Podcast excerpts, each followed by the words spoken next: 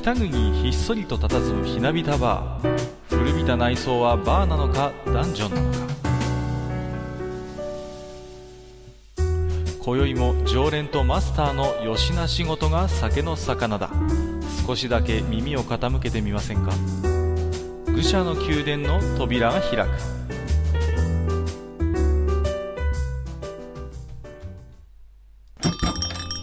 いやマスター今日も来ましたよ。はいはい、いらっしゃいませ。どうもどうもなんだかあのあまり間を置かずに来店したような気もするんですけれどもなんかそんな気しますねうん。うんうん、うんそうですね。えっと、あのー、何ですか、えー、もう11月の上旬ということでね、うん最近、ツイッター眺めてますとね、はい。ちょっとタイムラインで面白いことが起こってるなっていうことでね、怒ってますね。うんうんうん。何ですか、あのー、新語字実況ですか。はいはい。うん。あのー、まあ、マスターも私もね、うん。シン・ゴジラ見に行って、少しその話をしたこともありましたけれども、はい。えー、と最初にあのね第2形態ですか？初第1形態、第2形態のゴジラが上陸した日がちょうど11月の3日だったかな、うん、鎌田くんね。そうそうそうそう、鎌田君って言われてますよね、はい。うん、なんかちょっとしたあのゆるキャラみたいな扱いになってますけど、あのがちょうどね11月3日ってことで、はい。まあ、ツイッター上ではね、うん実際に映画のように、あいつが、まあ、上陸してきたっていう体でね、うんいろんな方々が、まあ、あのツイッターで、えー、と実際にその、まあ、上陸した体でねいろんなつぶやきを載せていてね、はいまた結構ね凝ったつぶやきも多いんですよね。多いですね。うん、面白いですよね。うん。実際にこういうことがあったら、こういうことが起こるんだろうな、みたいな、結構そういうね、練られたつぶやきも多いもんですから、はい。うん、私なんかもタグで検索してね、面白おかしく見てるんですけれども、はい。うんうんうん。まあ、あのーその一方でね、なんですか、やっぱりね、うん、自分でもちょっと意外だったんですけどね、はい。妙ななんかそこにリアルを感じちゃったんですよね。あ、そうそう。なんかこう、本当にその、なんか、ツイッターの向こう側でね、うんうん。本当になんかその、あのーまあ、ゴジラの被害というか、それがなんか進行してるようなね、うんうんうんうん。なんか変なライブ感が、そうそうそうそう。でネタなんだけど、うんうん。ネタだって分かってるんだけど、変なライブ感があって、まあ、その書いてる人も上手なんだけどね。そうなんですよね。うんうんライブ感持たせるようなこと書いたり、その、うんまたうまいことその、コラで映像作って出したりとかしてるんで、うんうんそれはあるんだけど、なんかね、変なライブ感があるんですようん。ね。そうなんですよね。で、まあね、いわゆる高度情報社会なんて言われてね、はいまあ我々、いろんなもう、情報を得る手段っていうのはもう数限りなく選択肢が今広がってるわけじゃないですか。はい。そんな中でね、たかだかその、まあ、ツイッターっていう一つの SNS のサービスの中で起こってることですよ。はいはい。うん。なんだけども、なんかそれがあたかも現実であるかのようにね、感じてしまうっていうのは、なんか、うーん、まあ、いかにね、普段この SNS の情報というものにね、まあ、頻繁にそして深く接しているかっていう一つの表れかなとも思ったんですけども、うーんと、一つ思い出すのがね、はい。まあ、あの、昔のウェルズが、あの、宇宙戦争っていうね、SF 小説を発表しまして、はい。で、それのね、まあ、PR も兼ねて、ラジオドラマをやったんですよね。うん、うん、うん。、で、ラジオドラマでいかにも迫真の、まあ、演技で、演技というか、アナウンサーが大変ですと。火星からね、異星人が攻めてききましたと。はい、皆さん急いでそうそうそうそう、皆さん急いで避難してくださいみたいなことをね、はい。やったわけですよ。で、まあ、それがね、あの、あまりにも真に迫っていたっていうことで、あのーちょっとしたパニックがね、起きたということでね。うん。実際になんか荷物まとめて、なんか、避難しなきゃっていう人が出たりなんかして、で、あの、ラジオ局が慌てて、いや、これはあの、あくまであの、CM ですと、あの、ラジオドラマですっていう風に言っても、逆に今度、あ、異星人にそう言わされてるんじゃないかみたいなね。すごいこう、深読みする人が出て、なかなか騒動が収まらなかったなんていうねもう。すでにラジオ局は陥落してると。陥落してると、ああ、もう正しい情報を伝えていないんだということで、なかなかこの騒動が収まるのに時間がかかったなんてこことがね、ありました。まあもうね、100年以上前の話なんですけれども、19世紀の話ですからね。うん。1900、ん？?1890 年ぐらいの話だったと思う、はい、90年代の話だと思うんですけども。100年以上前です、ね、そうなんですよ。100年以上前の出来事なんだけれども、じゃあ今、全くそれに近いようなことが、あの起こらないかというと、うん、なかなかそうも言えないんじゃないかなって気すらしてくるんですよね。あなんかその、ね、規模こそちっちゃいかもしれないけど、うん、ね、それこそツイッター上でなんかちょっとした騒ぎが起きたりとかっていうのがね、うんうんうんうん、結構日常茶飯事じゃないですか。で、ね、ね真偽のほどもわからないような情報がね、安易にリツイートリツイートで拡散されて、で、あのー、それに対していろんな反応があって盛り上がってきたところで、いや、実はデマでした。なんだみたいなことって、もう毎日のようにツイッター上で起こってるじゃないですか。だからね、うん、私みたいにこの物語と深く関わるような仕事をしてますとね、はい、どうしてもこう分析したがる悪い癖がありまして、やっぱり SNS 上の現実っていうのは、自分でタイムラインでそのまあお気に入りのメンバーというか選別もできますし、うん、最近はね勝手にツイッターの方がこの人はこういう情報欲しいだろうみたいなものをプロモーションとかさまざまな形で選別して提示するじゃないですか。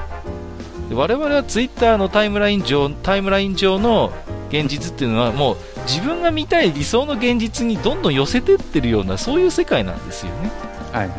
うん、気の合う自分にと自分がちょっと面白いなっていう気の利いたことを言ってくれる、ま、人間が周りにいて面白おかしくねちょっとそういう話をするし、自分の興味のある情報もどんどん乗ってくるし、なんかものすごい自分に都合のいい世界を作れるんですよね、タイムラインってね。そうですね、めんどくさいやつはね、ブロックしてもいいし、ミュートしてもいいしね。そうそうそう、選別がいくらでもできるじゃないですか。はい。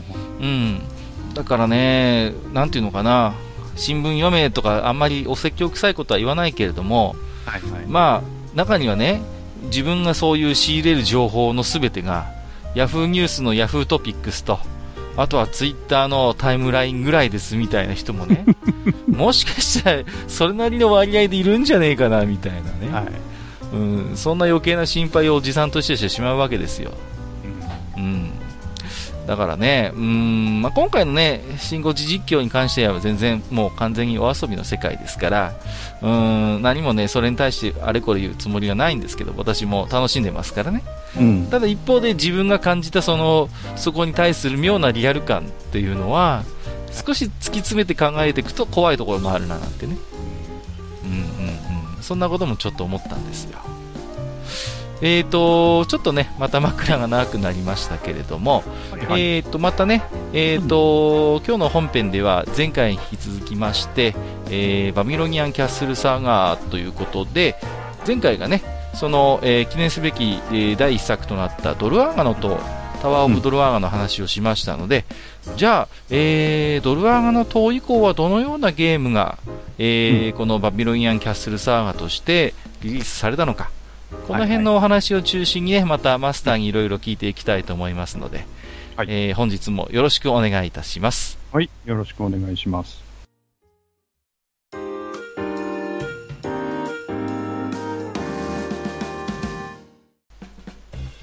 それではね、えーと、今日も引き続き、えー、バビロニアンキャッスルサーガの話をいろいろとしていきたいと思うんですけれども、はいはい、その前にですね、えーと、うん、前回の、えーと、ドルアーガの塔を中心とした回で早速ですね関連したお便りもいただいてますので、はいえー、いつだけご紹介をさせていただければと思います。はい、はい、えー、とヤママンさんからいただきました。ありがとうございます。はい、えー、収録お疲れ様です。寒くなってきましたがおかわりありませんか？なければ息災で何よりです。前回の内容で訂正が1箇所あります。ヴィーナスはギリシャではなくローマ神話ですね ということでねほんまや。これね。確かにそうですね。うっかりしました。私のそのまま流してしまったんですけど、はい、確かにギリシャでは、えっ、ー、と、アフロディーテになるんですよね。ねはい。すいません。もうケアレスミスレベルで、ね、申し訳なかったんですけど、はい、ありがとうございます。ご指摘いただきまして。えー、とはいえ、調べてみると、期限はわかりませんが、えー、イシュタルと同一視される存在が世界各地にあることを改めて知りました。えー、エジプト神話のイシス、えー、シリア神話のアスタルテ、シュメールではイナンナ、日本のイザナミ。これ以上は都市伝説のようになりますが、エヴァ、パンドーラ、マリアなどなど、ところ変われば品変わるように変化しながら、自母神信仰はあるようです。ということで、えー、自母神というのはね、あの、大地の地に母なる神と書く自母神ですね。えー、はい、ドルアーガはナムコのゲームキューブソフト、バテンカイトスの予約特典にファミコン版を移植したディスクがついてきていましたが、もったいなくて未だに開けていません。まあ、プレステのナムコミュージアムで遊べますしね。しかし、この名作が半年で作られたなんて衝撃の事実ですね。ということでいただきました。はい、ありがとうございます。いや、あの、あれですね、やっぱりその、特に女性の神に関して言えば、ある程度この、なんていうのかな、やっぱり似たようなキャラクターの神っていうのは、あらゆる神話で見出すことができるんですよね。そうですね。うん、うん、で、おそらくそれの中には、互いに影響し合って、えー、生まれた神もいれば、もともとなんていう人間のこう根源的なね、うん、あのー、そういう大い大いなるものに対する信仰といいますか、はいはい。うん、そういうところから各地で自然発生的に生まれてきた、まあ、大地母神、地母神が、えーと、同じような形を取るのがある種その自然なことっていう考え方もできるということで、うん、だからそう考えるとね一つのその、まあ、イシュタルの話をしましたけれども、あのー、大きなその母なる神様の、えーと、一つ、まあ、テンプレートのような形をとっているというところは間違いないのかな。そうですね、うん、いうふうに思うんですよね。まあ、その辺はおそらく、あの、大学あたりにね、うんうん、本当にあの、真面目にそういう、えー、世界の神話体系みたいなものを研究してる方々もいらっしゃるとは思うんだけど、まあ、おそらくがね、こう、同じ人間の考えつくことだから。そうなんですよね。うん、だからまあ、似たようなことを思いついて、しかも、あとはその人の行き来とかもある程度あっただろうから。そうですね。うん。その中で、だんだんその共通認識みたいなものが生まれていったっていう可能性もあるし、で、その、昔生まれた神話が、うん、えー、現在までにそのそのまま伝わっているという保証もないわけで、うん、そうですね。うん。どこかで、その、後の人間の解釈とか、うん、えー、翻訳とか、うん、えー、本意とかがもしかしたら入ってて、さらにその共通項みたいなのが増えてる可能性もあるし。そうですね。うん、だから、前回ね、マスターも少し触れてましたけれども、それまで自分たちが信じていた、いわゆる土俗的な神様というものが、後から入ってきた宗教によって、お前たちが信仰しているのは実は悪魔だったんだっていうことでね、うんうんうん、そういうふうに悪魔に貶められて、だからこの神を信じなさいなんていう方法論もね、実際にあったわけですから、まあ、どんどんどんどんやっぱ形を変えるっていうのはその通りなんですよね。うんうんうん。えー、ということでですね、早速いろいろと山山さん、山マンさんから、えー、はい、いろいろと、あの、深読みを、えー、していただくようなお便りいただきまして、はい、ありがとうございました。えー、本日もね、えー、楽しみにしていただければなと思いますけれども。そうね。はい。えー、ではね、えー、うん、早速お話をしていきましょう。えー、はい、前回がね、えー、ドルアーガの塔ということで、えー、まあ、あの、全部でね、えー、4作あるということで、うん、そうですね。うん、じゃあ、今日は何のゲームからお話をしていきましょうかね。はい、あの、リリース順にね、お話をしていきたいと思うので、はいはい。えー、まあ、ドルアガの塔の次は、まあ、ザ・リターン・オブ・イシター。はい。えー、イシターの復活についてね、うんうんうん、お話をしたいと。イシターの復活。これもね、はい、アーケードでしたよね。そうです。初出は1986年ですね。うん、えっ、と、ドルアガの塔から2年後ですか。ね。うんうんうん。はい。これはどういうストーリーでしたっけか？はい。これはね、まあ、あの、前作で、まあ、あの、ギルがね、えー、ドルアガの塔に挑んでいって、まあ、ドルアガを倒して、うんうん、えー、ブルークリスタルロットを、まあ、取り返すことに成功したところでドルアガの塔は終わるんだけれども、はいはい、まあ、ドルアガの塔の中ではね、本当に、えー、塔の最上階に登ってブルークリ、ブルークリスタルロットを手にしたところで終わってると。うんうん、そうですね。で、えー、そこから、じゃあ、塔を降りなきゃいけないと。うんうんうん、いうところが、まあ、えー、メインのストーリーになっていて、うん、まあ、ドルアガを倒して、まあ、ブルークリスタルロットそのものは取り戻したんだけれども、えー、まあ、ドルアガが倒れてしまったことで、うん、えー、まあ、ドルアガの魔力というものがね、うん、まあ、消え去ってしまって、えー、塔がおそらく元のような、あの、アノに、アノのイカズチに撃たれた、え塔ですから、もともと。だからそういう形に戻ってしまったんでしょう、きっと。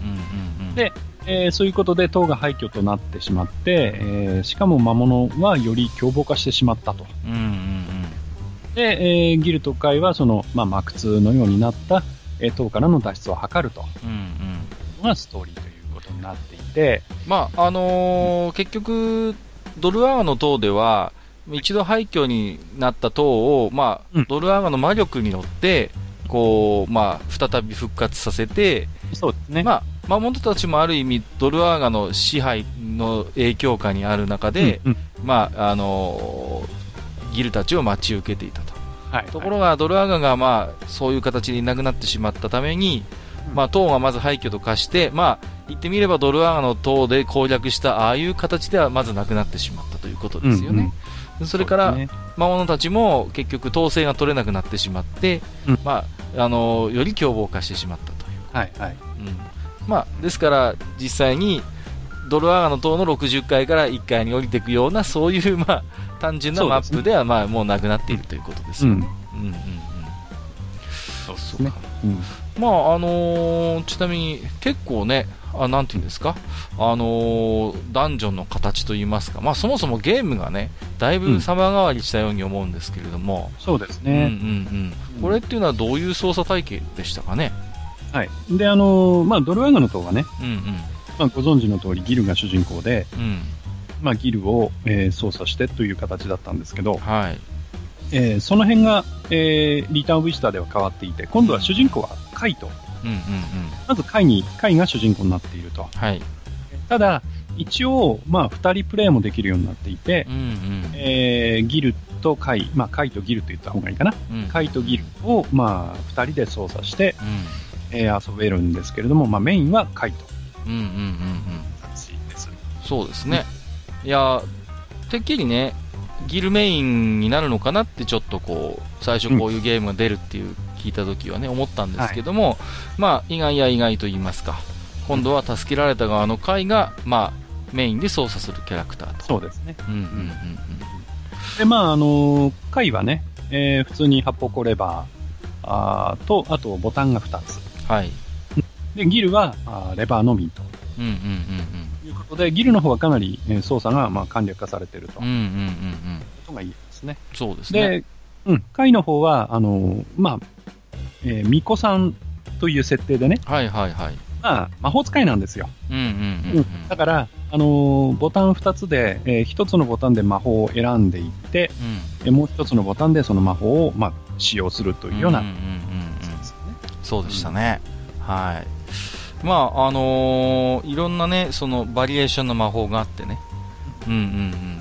だいぶなんかゲーム内容としては、まあ、なんていうのかな、ストーリー的にはドルアガの塔の続編に当たるんだけれども、まあ、プレイ自体はね、そのプレイする環境自体はもう、あのー、だいぶ趣が異なっていたなというそうですね。うんうん。うん。えー、こう、ドルアガの塔っていうのが本当に剣を出して、まあ、相手をやっつけてっていう形ですけど、うん、まあ、リターン・オブ・シタはその魔法を選んで魔法を使いながら、うん、えー、鍵を拾いながら、えー、次のフロアへ行くっていう形なので、はいはいえー、ゲーム性としてはそのかなり違ってきてますよね、やっぱり。うんうんうん、そうですね、はい、でしかもその、えー、例えばナイトとかね、うん、まあ、そういう敵と戦うにしても、うん、えー、カイっていうのは、あのー、まあ、プロテクションっていう魔法を使わない限り、うん、こう接触するだけで死んでしまうので、だから、あのー、基本的な肉弾戦はギルの仕事。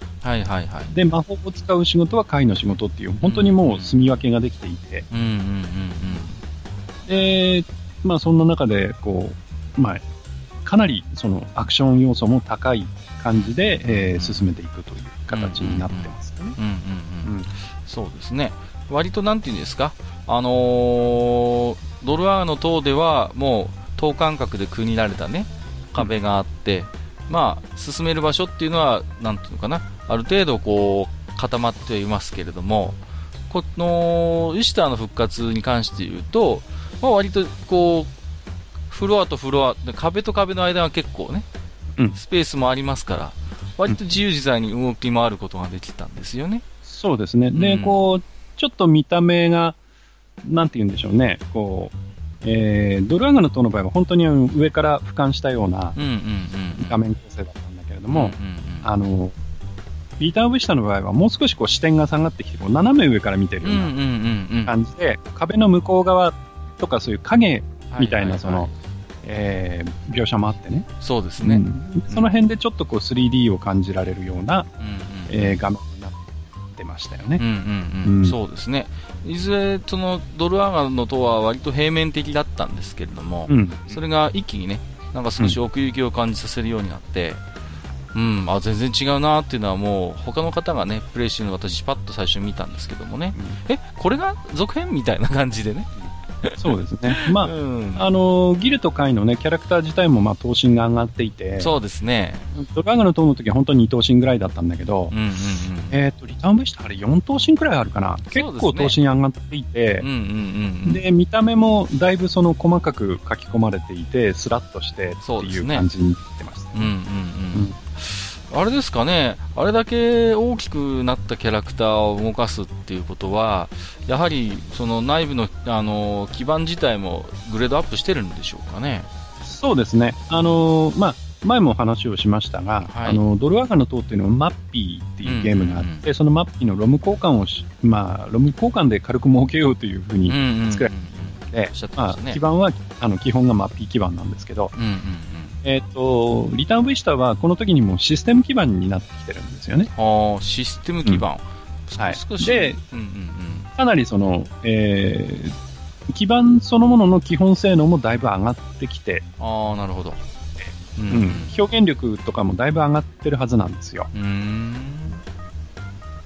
あの、システム基盤っていうのは要は、あれですかね、その、前のマッピーの基盤の、まあ、使い回しなくても、基盤そのものが、まあ、ある種その、このゲームのためにデザインされてると言いますか。うん。ううあの、逆ですね。あの、古いゲームは、うんうん、結構その基盤が、そのゲーム用に設計されていて、あえー、そうか。いろんなものが実装されてるんですけど。汎用性が高くなかったんですよね。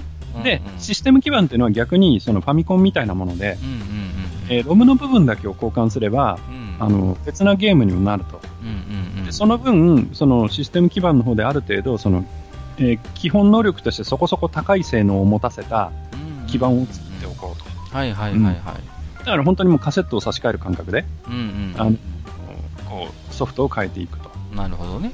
いう形ですよね。うんうん、で、えっ、ー、と、まあ、これも、えっ、ー、と、20回でしたっけ？あの、はい、ゲーム音楽の話をちょっとしたときに、えー、まあ、軽く話をしてますけど、はい、このシステム基盤には FM 音源が乗っかってきていて、音楽的にもだいぶ変わってはいるんですよね。そうですね。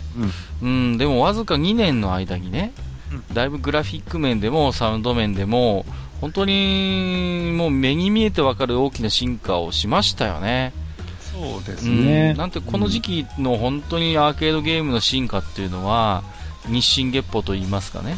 はい。うんうん。もう本当に、なんていうんですかね、そういうものを肌で感じることができた時期ですよね。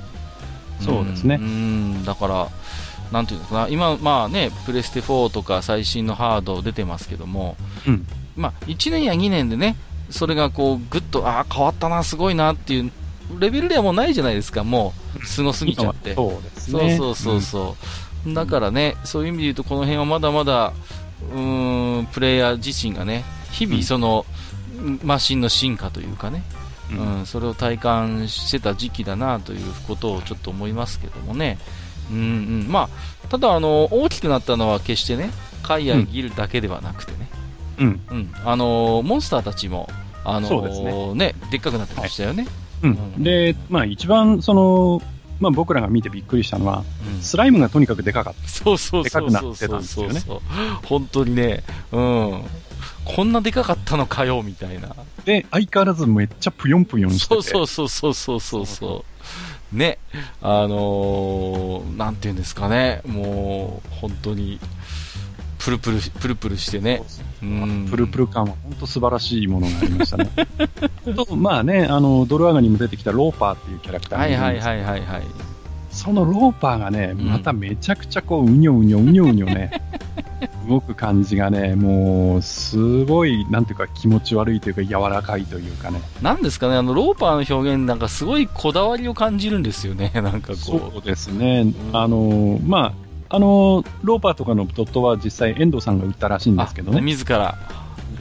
うん、なんかすごいこだわって、あのうねうね感は多分ものすごいこだわってたんじゃないかなめちゃくちゃなんとも恐ろしく追っかけてくるんだけど、うんうんうん、あれはね、まあ、あの、口で言ってもなかなかね、あのね、説明できないんで、えまあ、ぜひね、あの、体験できる方はね、ゲームを体験してほしいなと思うんですけどね。うんうん、そうですね、うん、本当にあの、まあ、えー、スライムのぷよぷよ感とか、うん、あの、ローパーのねうね感っていうのはね、うんうんうん、今でも通用するんじゃないかなっていうぐらいのね、表現の素晴らしさだと思いますね。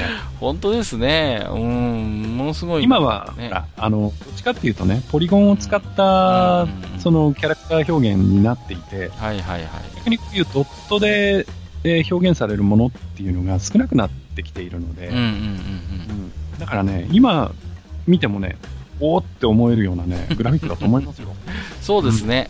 本当に、あのドルア、まあ、ドルアガの塔もものすごい素晴らしいゲームでしたけども、はい、たった2年でね、あそこまで変わるのかっていうことはね、まあ、見比べていただくだけでもね、時間できるんじゃないかなと思います。実際にプレイされてない方でもね。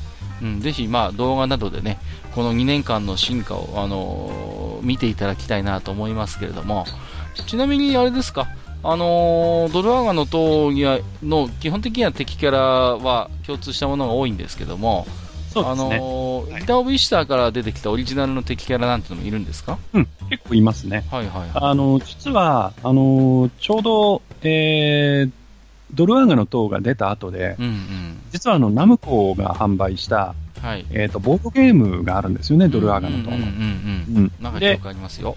はい。これね、欲しかったんですけど、僕買えなかったんですけどね。はい。で、その時にあの、まあ、デザイナーの篠崎雄一郎さんという方が、まあ、モンスターデザインをしてるんですけど、えー、あの、ボードゲームのためにね、うん、えー、いろんなモンスターをやっぱり書き下ろしてるんですよね。はいはいはい。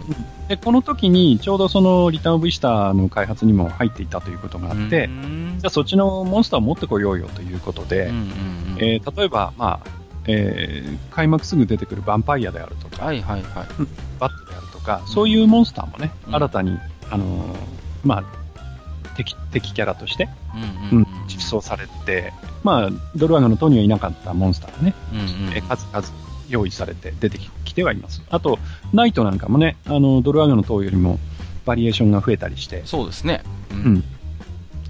あのー、なんていうんですかね、結構敵キャラのバリエーションも増えてたんですけれども、はい、うんと、中でも最強の敵というのは、今回はドルアーガではないわけだけれども、はい、何がそうですね。あのー、まあ、いろんな敵が出てきて、うん、まあ、それぞれいやらしいんですけど、ローパーとかもいやらしいですけどね。うん、うん、あの、めちゃくちゃスピードの速いローパーとかもいるんで。そうですね。そうそうそう。まあ、恐ろしいんですけど、うん、まあ、えー、リターンウィスターで一番怖いモンスターといったらやっぱりランドアーチン。ランドアーチン。いましたね。思い出しましたよ。うん。陸ウニってやつですね。そうそうそうそうそう。はい、トゲトゲしてこれも確かなんかその、えー、前回話したその D&D のやつにキャラクターとして出てるっていう話もちょっと聞いたことがある。うんうんうん。これも割とね、あの TRPG の世界ではメジャーな敵と言いますかね。はい。うんうんうん。おそらくその辺から着想を得て、あの、デザインされてたんじゃないかなと思いますけども。はい。うん、こいつが最強なんでしたっけ？そうですね。もう最強と言っていいでしょう。まあ、あの、戦闘力という意味ではね、あの、最後に出てくるアキンドナイトとかもいるんだけど、ただ、こう、いやらしさとか、うんうんうん、こう、あの、ギルでも即死するっていう、うん、そうですね。さを考えると、やっぱラランドアーチンが一番最強かなっていう気がしますよね。面白いですよね。なんかガチガチのそういうね、なんかこう、ナイトとかね、あるいは恐ろしいドラゴンとかではなくてね、ウニが最強ってあたりがね。ウニが最強、ね。ちょっとまたね、面白いなという気もするんですけれどもね。はい。うんうんうんうん。まああのー、まあこの、バビロニアンキャッスルサーガーと定義されてるゲームそれぞれはね、うん、どこかしらその、まあ当時のそのゲームの世界において、うん、えー、何かその、とても新しいものを実装してきてるっていうのがなぜか続いている。そうですね。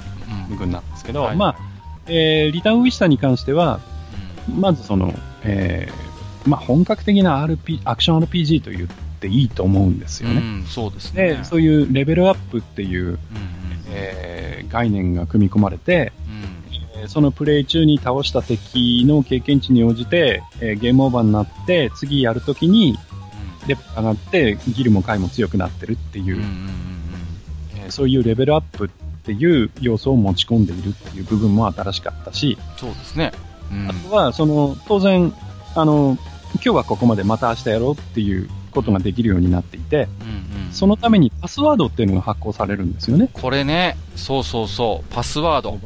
うん。うん、いや、今では割とな、はい、今ではっていうかもうもうそこを今通り越して、まあまあ普通にセーブになってますけども、うん、パスワードっていうのがね、すごい新鮮だったんですよね。そうですね。はい。で、あの、いろんなね、あの、まあ、リターン V スターのグッズなんかでも、その、うんえー、パスワードを書き留めておけるようなものとかね、メモ帳みたいなものとか、そういうものがあったりとか。うんうん、なんかね、あのナムコのフライヤーみたいなの配ってた記憶もあるんですよね。はいはいはいはい。うんうん、もう。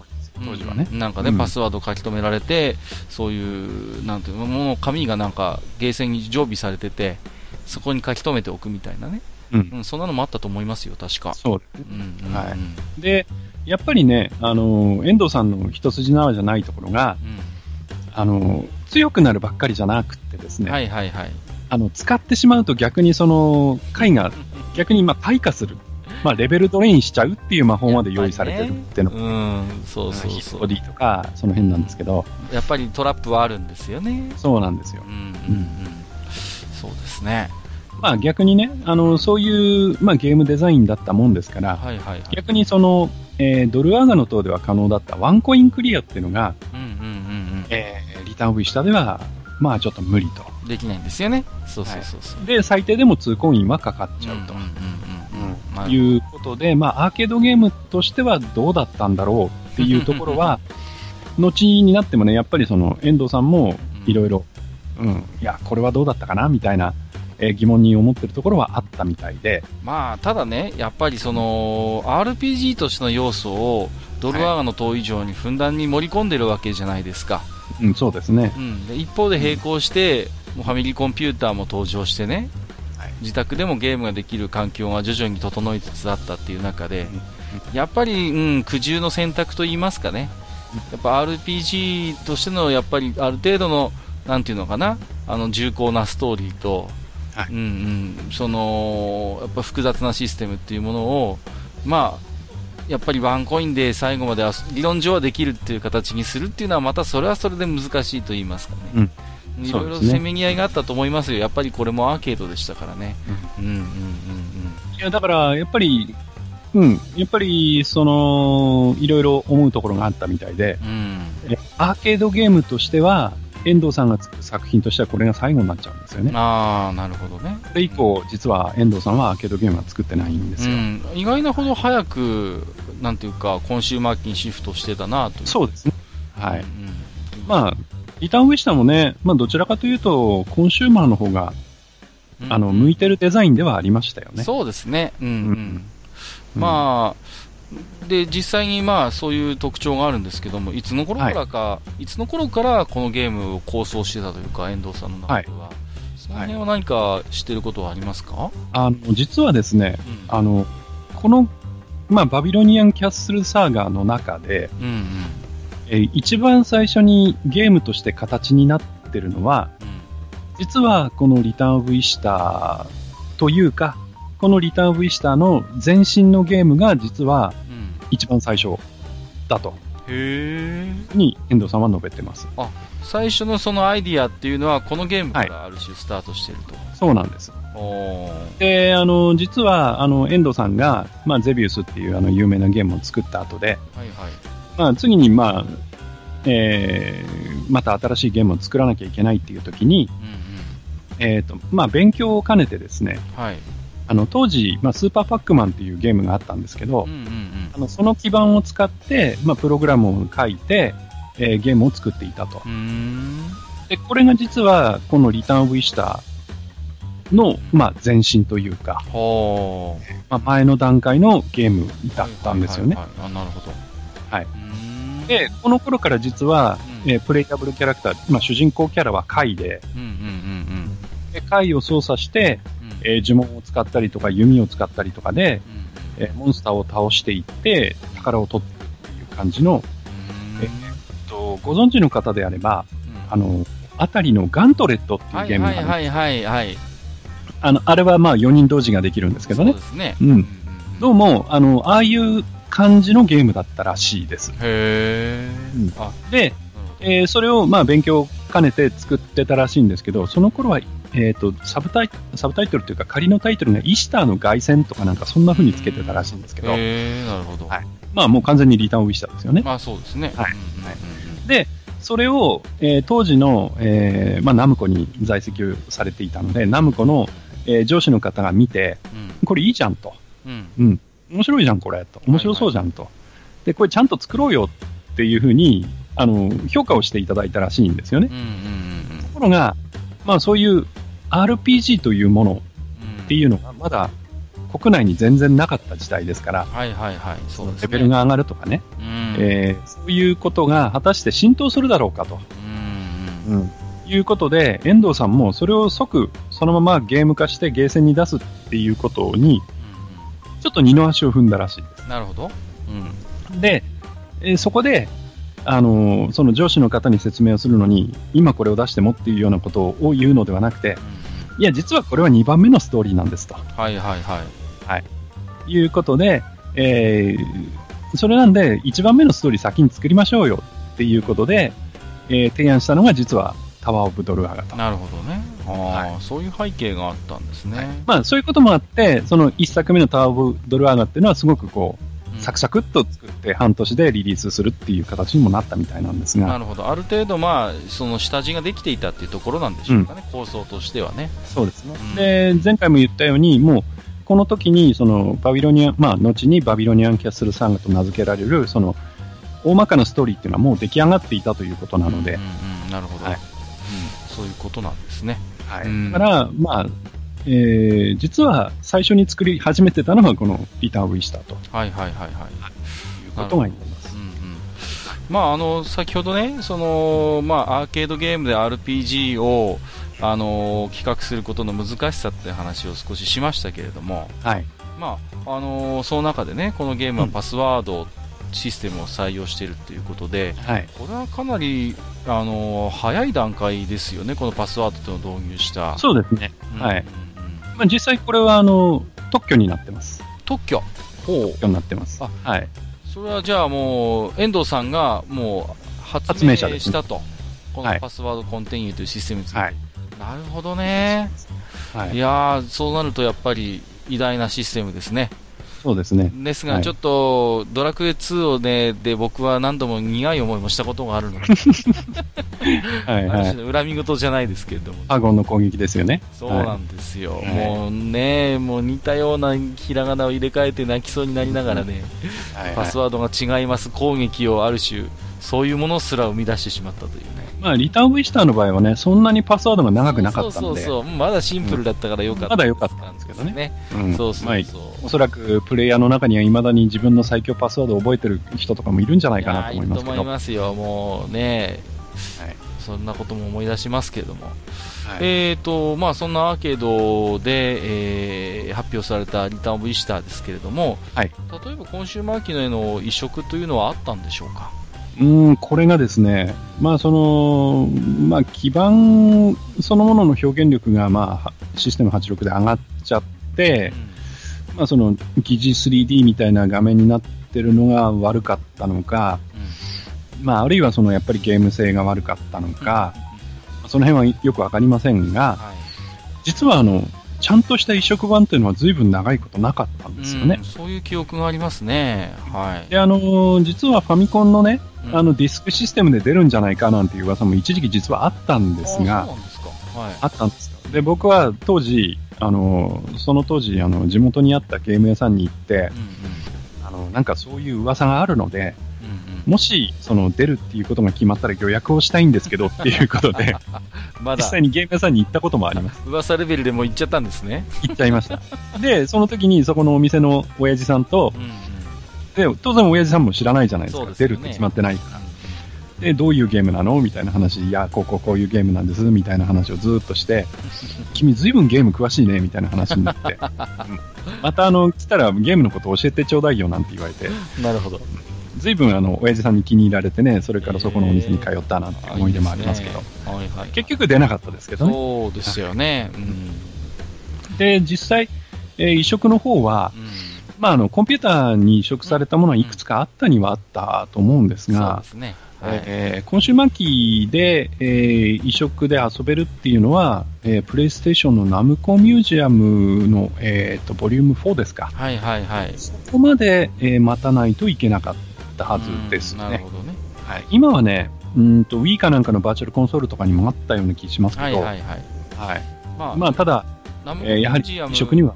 にしてもね、うん、あの、うん、結局アーケードの、まあ、内容といいますか、はい、あコンシューマー用のアレンジをしているものではなくて、違いますね。アーケードものそのままだったですもんね。そうですね。うん、はい、そういう意味で言えば、まあ、あのコンシューマー機へのいわゆるドルアガの塔みたいなこう、うん、最適化されたような、えー、移植版というのは結局最後まで出なかったというところですね。そうですね。うん、はい。まあね、なんかこう、アレンジしても良さそうなものではあったんですけどね。そうですね。うん。うん、実際には、まあ、出なかったという。はいはいはい、はい。は言える。ですよね。うん、うん、なるほど。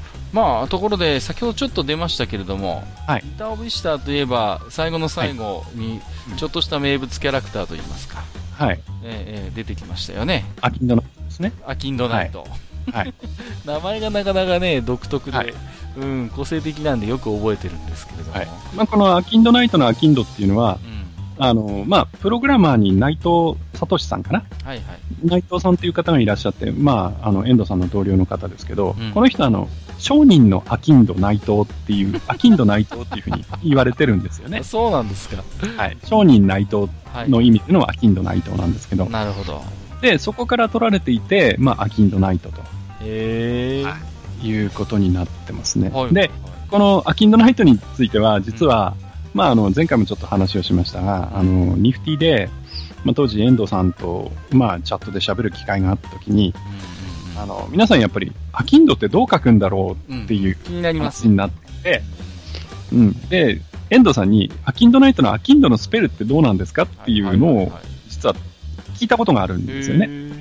はい。で、そこで、まあ、遠藤さんの答えは、えー、アキンドは AKYND が正しいよと。AKYND。はいはいはい。いいですね。はい。で、それが正しいですよっていう話だったんですよ。で、それに対して、まあ僕ら、あの、そこの場にいたものは、あの、あ、カインド、あの、A, K, I, N, D じゃないんですねっていう話をしたんです。で、あの、そうなると、優しいナイトっていう意味になっちゃうじゃないですか。そうですね。あ、カインドナイトとかね。で、それを見て、あの、遠藤さんが内藤のどこが親切だかみたいなね、うん、あんな意地の悪いゲームを作りやがってみたいなことをその場で言ってたっていうね。なるほどね。うん。まあそんな逸話もあったりします。なるほど。まああの、なんて言うんですか、ちょこちょこね、この、バビロギアンキャッスルサーガのゲームって、ちょっとした内輪ネタと言いますかね。そうですね、多いですね。結構多いですよね。はい、ポロポロ入りますよね。うん、そういうのがね。まあね、あの、リターンオブイスターの中でも、あの、デッドエンドっていう部屋があって、そこには、あの、開発の機械と、うん、そこのテーブルの、テーブルっていうか機械の横に倒れてる遠藤さんがいたりするんで。なるほどね。で、デッド遠藤ですからね。うんうんうん、はい。そんなシャレも入ってたりとか。僕もね、はい、アキンドナイトは、うん、カインドナイトかなってちょっと思ってたんですよね、やっぱりね。うん、うちの周りでもそういう話になってて、ちょっと独特の鉛、はい、ってわけじゃないですけども、例えばドルアワの塔でもサキュバスのことはサッカバスって言ってたじゃないですか。はいはいはい。うん。それと同じような感じでね、うん、カインドナイトっていう何か称号的なものがあるのかなと思ってて、うんそれがなまってアキンドナイトになったのかなって勝手に我々の中では思ってたんですけども、はい、全然そんなことはなかった商人のアキンドですね。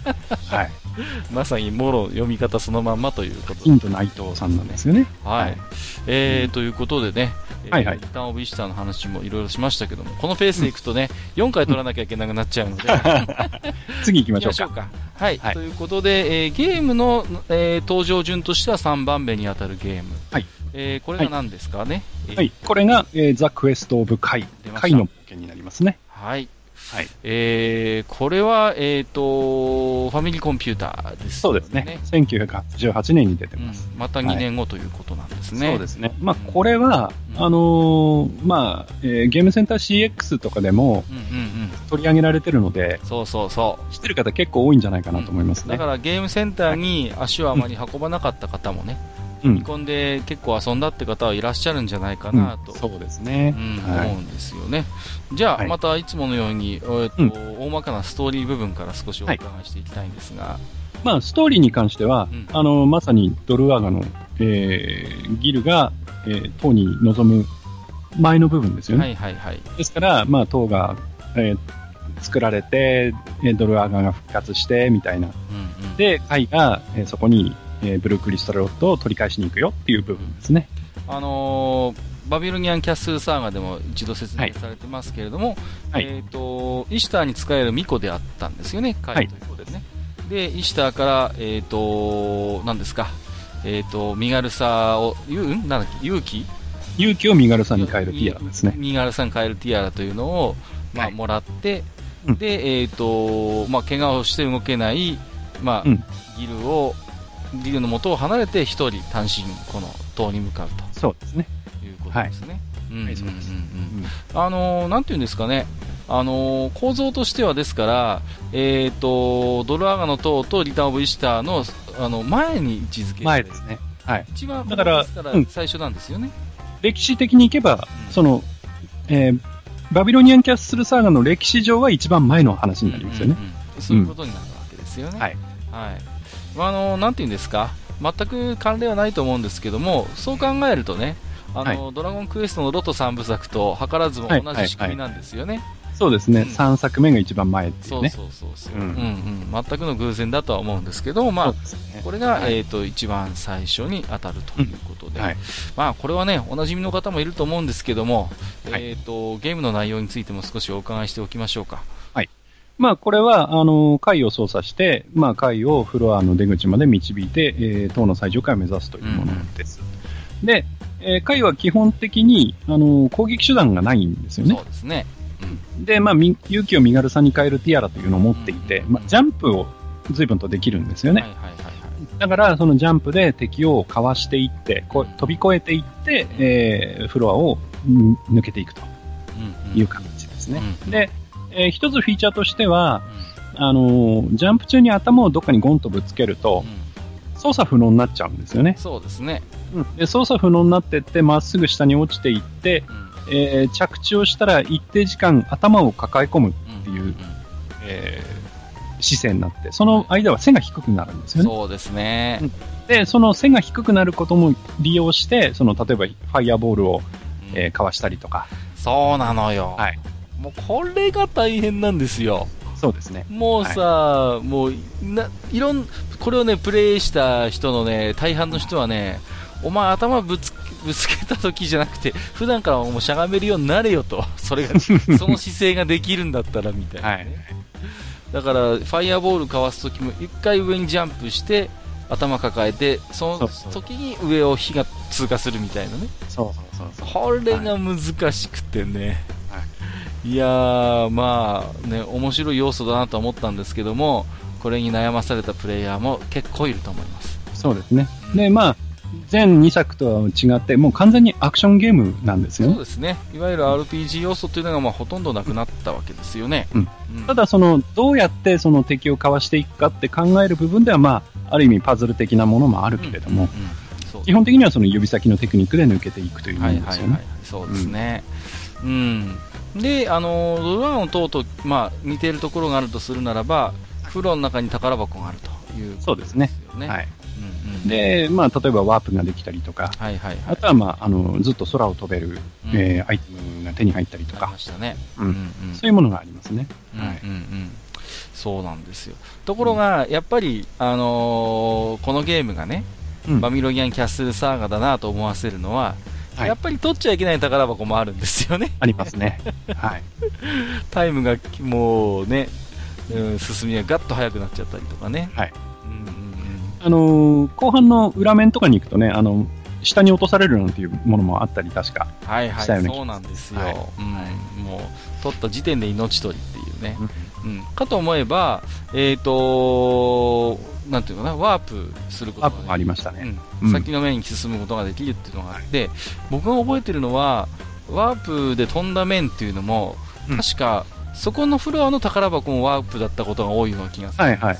だからね、どんどんワープで、ワープワープで進んでいって、慣れた人だとほんの数分でとりあえず60回まではいけるっていうそうそうそうそう。デザインになってたはずです。そうなんですよね。ワープを連続していけば、はい、まあ1に60回1面1面クリアしなくても、うん、確かにそうそううんうんうん、よかったな。ほんともうなんか数分でクリアっていう、そうそうことが可能っていうね。そうなんですよね、うん、はい。あとはさあのーはい、まあ、敵に触れると、まあ、いやおなくミスになってしまうんですけども、はいはい、あのー、ね、残機がある間は、その、ぶつかった敵っていなくなるんですよね。そうそうそう。消えちゃうんだよね。そうそうそう。うん、だから、割とゴリ押しって言いますか、うん、ね、そうやって面倒な敵を、あのーはい、どんどんぶつけて消してね、なんとかクリアを図るなんてこともね。いわゆる残機アタックってですね。そうですね。はい。うんうんうん、はい、そういうものもなんかできたななんてことを覚えてますけれどもね。はい。はいうん、ただね、ストーリーを聞いて、ちょっと一つ思い出すのはですね、うん、あのー、まあ、その次の話がもう語られてるわけじゃないですか。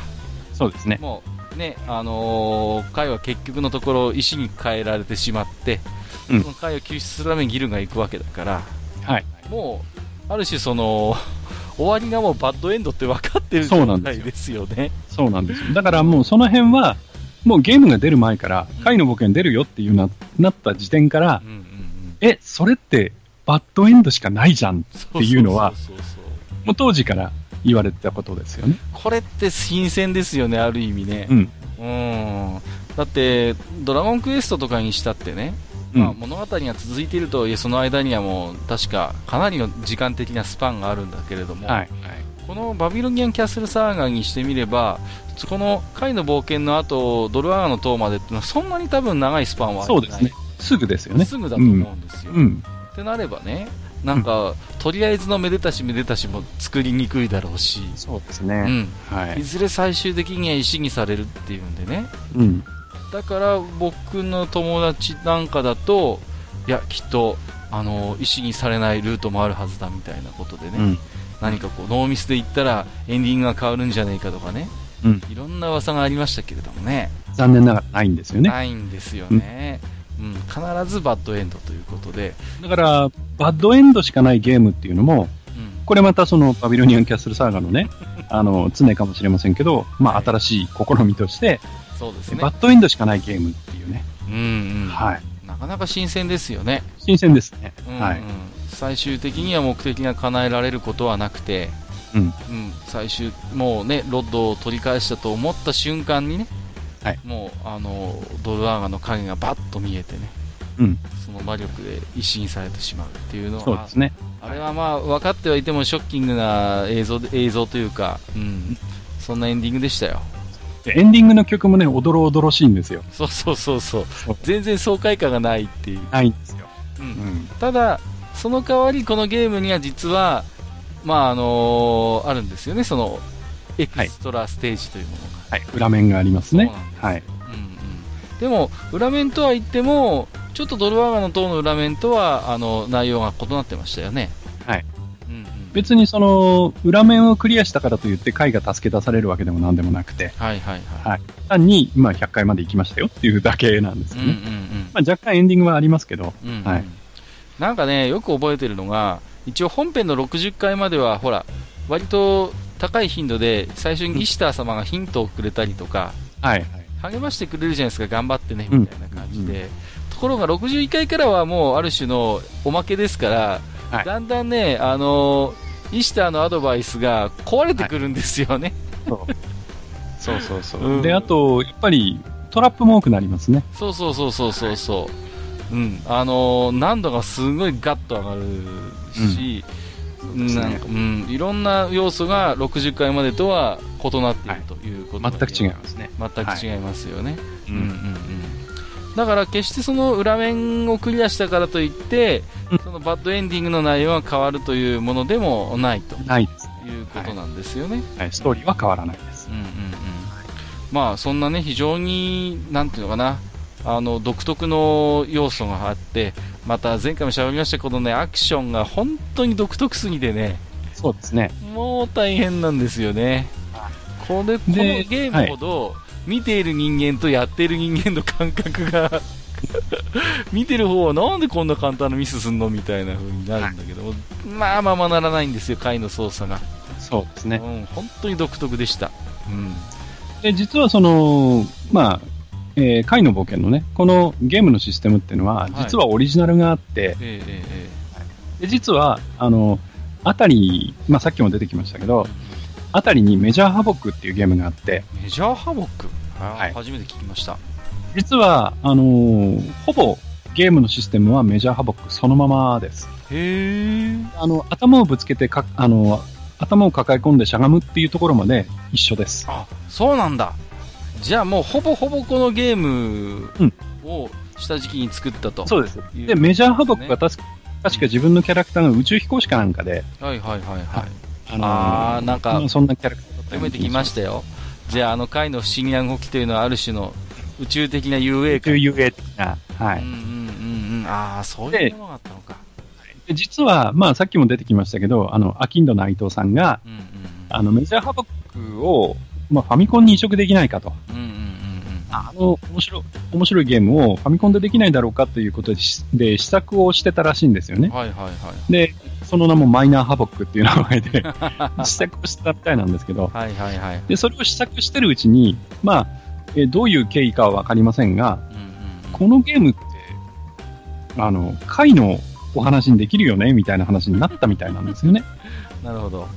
はいはいはいはい。で、そこで、まあ、遠藤さんと、まあ、内藤さんが、えー、その、まあ、企画をナムコに持ち込んで、えー、クエスト回として、えー、開発して売り出すということになってしまったと。なるほど。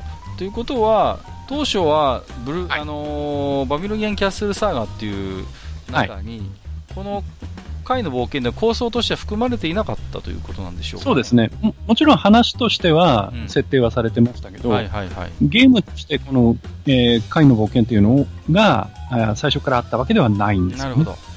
となると、えっ、ー、と、1作目、2作目ときて、この回の冒険が一番最初のエピソードとして挿入されるという、そのタイム的な逆転というのもその辺に理由がありそうですよね。そうです。はい。だから、本来の3部作は、タワー・オブ・ドルアーガがあって、リターン・オブ・イシタがあって、うん、で、この後お話をするブルー・クリスタル・ロット、うんうん、で、3部作はずなんですよね。ゲームのリリースと、うん、その、ストーリー上の、あの、時間軸というのも、まあ、一致するはずであったと。そう、そういうことですね。ところが、はい、この、えっ、ー、と、何ですか、マイナーハブ。マイナーハブが、まあ、貝の冒険になってしまったので。なるほどね。はい。あとはどんな特徴があるんですかね、この貝の冒険。そうですね。ちょうどこの貝の、まあ、貝の冒険の、まあ、オープニングを見ていただくとわかるんですけど、はいはい、結構その、えー、まあ、舞台になっている国の名前がバビリムという国であるとか、うんうんうんえー、攻めてきた国がスーマールであるとか、うんうん、えー、実はこの多くの、まあ、名前というか固有名詞が初めて使われたのは実はこの回の冒険で、ああ、そういうことなんですね、えー、バビロニアンキャッスルサーガとしての設定が、まあいろいろ固まったというか、うん、あの、いろいろこう、ユーザー側に提示されたというのが実はこの回の冒険が一番かな？という感じがしますね。うんうん、まあ、あの、圧倒的にね、この回の冒険で文字情報が増えたっていうのはありますよね。そうですね。あの、オープニングのデモはかなり細かくやってくれてますよね。そうそうそうそう、うん、だからやっぱり、あの、ドラゴン等にしても、えっ、ー、と、リターンオブシタにしてもね、はい、基本的にやっぱり、あの、なんていうんですか、アーケードに羊があるわけですから、うん。あなんていう、あんまり文字情報ってそんなにないんですよね。そうですね。うん、英語でさらさらっとあるだけで。そうそうそう。はい。ただその辺、まあ、文字情報が非常にこの回の冒険で増えたことによって、だいぶこの設定がいろいろと、まあ、逆に定まってきたというか、はい。うんうん、今までなんとなくプレイしていた世界観に、なんかある種形が生まれて始めたのがこのゲームからっていう、そうですね。はい。うん、はい。そうですか。まあ、あとはね、これはね、僕、一つね、まあ、あの、覚えてるんですけども、はい、まあ、非常にカイというキャラクターがね、魅力的に描かれてるじゃないですか。そうですね。ね。あの、はい、でだいぶ可愛らしくなってますね。だいぶ可愛らしくなりましたよね。うん、まあ、ねあとイシターも随分進化したしね。はいはい。そうですね。そうそうそうそう。でね、ミスをした時に、はい、あの、基本的に敵に触れたりなんかした時って、仰向けに倒れるじゃないですか。はい。うん。だけど、これ、時間切れになっちゃった時って、実は違うんですよね。あの、そうですね。倒れ方が。はい、うん、前向きに倒れますね。そうなんですよ。はい。ねだから、最初、だから、最初の頃ってまだ簡単だからあんまりタイムオーバーってないんですけど、うん、だんだん難易度が上がってくると、タイムオーバーする時もあって、あれなんか、シニアクション違うなみたいな、そこで結構気づいたりするんですよね。はい、はい。うんうんうん。だからあれは結構こだわってんのかなと思ってね。そうですね。ミスし、タイムオーバーの時はミスしたわけではないので、前向きに倒れるんだと。はあ、はあはあ、いうことで、まあ、遠藤さんもおっしゃってますね。なるほどね。はい。うん。はい。あの、なんですか、ゲームオーバーの画面でしたっけ？うん、うん。あれも貝がこう、倒れてる絵がついてたんですけど、はい、あれもすごいなんかよくできてるよなと思って。そうですね。うん、まあ、これはあの、前回も話してますけど、うんあの、ドルアガの塔の時の回があまりにも不細工だったので、まあ本人曰くですけどね。うん。それで、回の冒険のゲームオーバーの回のグラフィックは随分と気合を入れて作った。そうそうそう。ね。はい。まあ、ね、ちょっと、倒れちゃってる残念なシーンではあるんだけれども、はい。ものすごい細かくドット打ってるな、ね、そうですね。そうそうそう、はい、そういう印象はありますね。うん。うんなんですかね、この回の冒険はファミコンで出ましたけれども、うーん、女の子が主人公でね、はい、また割とこの貝の可愛さみたいなものがフィーチャーされていて、一見ライト向きのアクションかなっていうね。いやいやいや。ところがところがなんですよね。いやいやいやですよ。もうね、はい、ど本格アクションゲームとしてね。そうですね。まあね、あのゲームセンター CX でござん、ね、おなじみの方もいるでしょうけれどもね、はい、遊んだことない人はね、ぜひやってもらいたいなと思いますね。そうですね。あの、アクションゲームとしての出来は非常にいいですね。うんうんうん。はい。で、実はその、遠藤さんも、アキンド内藤さんも、うん、えー、バビロニアンキャッスルサーガの中で一番の自信作は何ですかっていう質問をされたときに、はいはい、えー、二人とも口を揃えて一番だと挙げてるのが貝の冒険ですね。なるほど。はい ぜひね、あの独特の浮遊感といいね、はい、ぜひ遊んでもらいたいなと、そうですね。ねはい、さあ、ということでね、はいはい、えー、いよいよおバビロニアンキャッスルサーガ、えー、最後のお、はい、ということで、えー、はい、ご紹介いただければと思いますけれども、はいえー、最後飾りますのは、えー、ゲームのタイトルとしては、ザ・ブルークリスタル・ロッドになりますね。はい、そうですね。はい。これも、えー、アーケードではなくて、えー、初出は、えー、コンシューマー機ということで。コンシューマーですね。えー、っと、1994年にスーパーファミコンで出てます。うんうんうん。まあ、これね、あの、はい、タイトルとして、ザ・ブルークリスタル・ロッドっていう名前で私は記憶してたんですけれども、はい、はい。うん。でも、マスターなんか DOG とかってなんか、はい。先週おっしゃってましたよね。そうですね。あの、ゲームとしてのタイトルは、えー、わかりやすい方がいいだろうということで、うん、あの、ザ・ブルークリスタル・ロッドという名前を付けられてるんですけど、はい、えっ、と、えー、お話としての本来のタイトルは、ザ・デスティニー・オブ・ギルガメス。はいはいはい。なので DOG。なるほど。ということになってるんですよね。うんうん、だから、遠藤さん的には、うん、えー、あの、ブルークリスタル・ロッドではなくて、うん、えー、デスティニー・オブ・ギルガメスだと。うん、まあ言ってみればな、貝の、なんですか、道のりというか、はい、道程というか、はい。うんうん。それぐらい。ギルの、ギルの進む道ですね。進む道ですよね。はい、そういうぐらいのニュアンスでしょうか。うん。まあ、そんな感じです。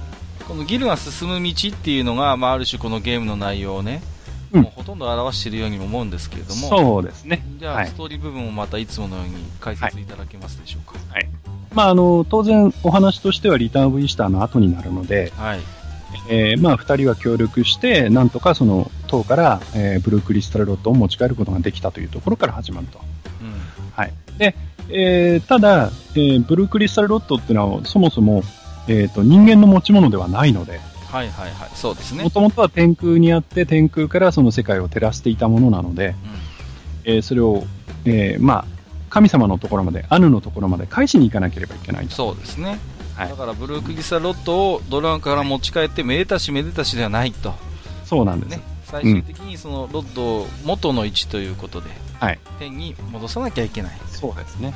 はい、これがね、そう、まあそういうことになってるんですけれども、なかなかそうならないというね。ということで、ね、ゲームの内容について少しお伺いしたいんですが。はい、で、あのー、これまたね、あの、遠藤さんらしいというか、はいはい、えこれまで、えー、まあ、バビロニアンキャッスルサーガはアクションゲームだったり、えー、ロールプレイングだったりっていう形で来たんですが、はいはい。えー、クルクリスタルロットに関しては全くそのアクション性がなくて、うん、完全にあのコマンド選択型のアドベンチャーゲームなんです。そうなんですよ、はい、ここでまさかのアドベンチャーなんですよね。アドベンチャーゲームですね。アクション要素ゼロ。ということで、はい、全くゼロですね。もうびっくりしましたね、はい、いや最初にねファミ通かなんかで見たときにねん？と思ったんですよ。こりゃなんだと、はい。ね、でいよいよその何ですかドルアーガーの一連の作品がこれで完結するんだということでね、うんうん、結構な注目度もあったんですけれども、はい、意外や意外のアドベンチャーでね、そうですね。まあびっくりしました。はい。うん、で、しかもそれだけじゃないんですよね。そうですね。うん、で、あの、まあ、ここもね、やっぱりその遠藤さんらしいというか、うん、えー、そういう部分なんですけど、このゲームにもやっぱりその目新しいところがありまして、はいはい、で、アドベンチャーゲームではあるんですけれども、はいその正解のルートっていうのが存在しないんですよね。そうなんですよね。うん。で、その、えっ、ー、と、まあ、遠藤さんはマルチストーリーというふうに言ってるんですけれども、マルチエンディングではないんですか？マルチエンディングではなくて、マルチストーリーだと。はいはいはい。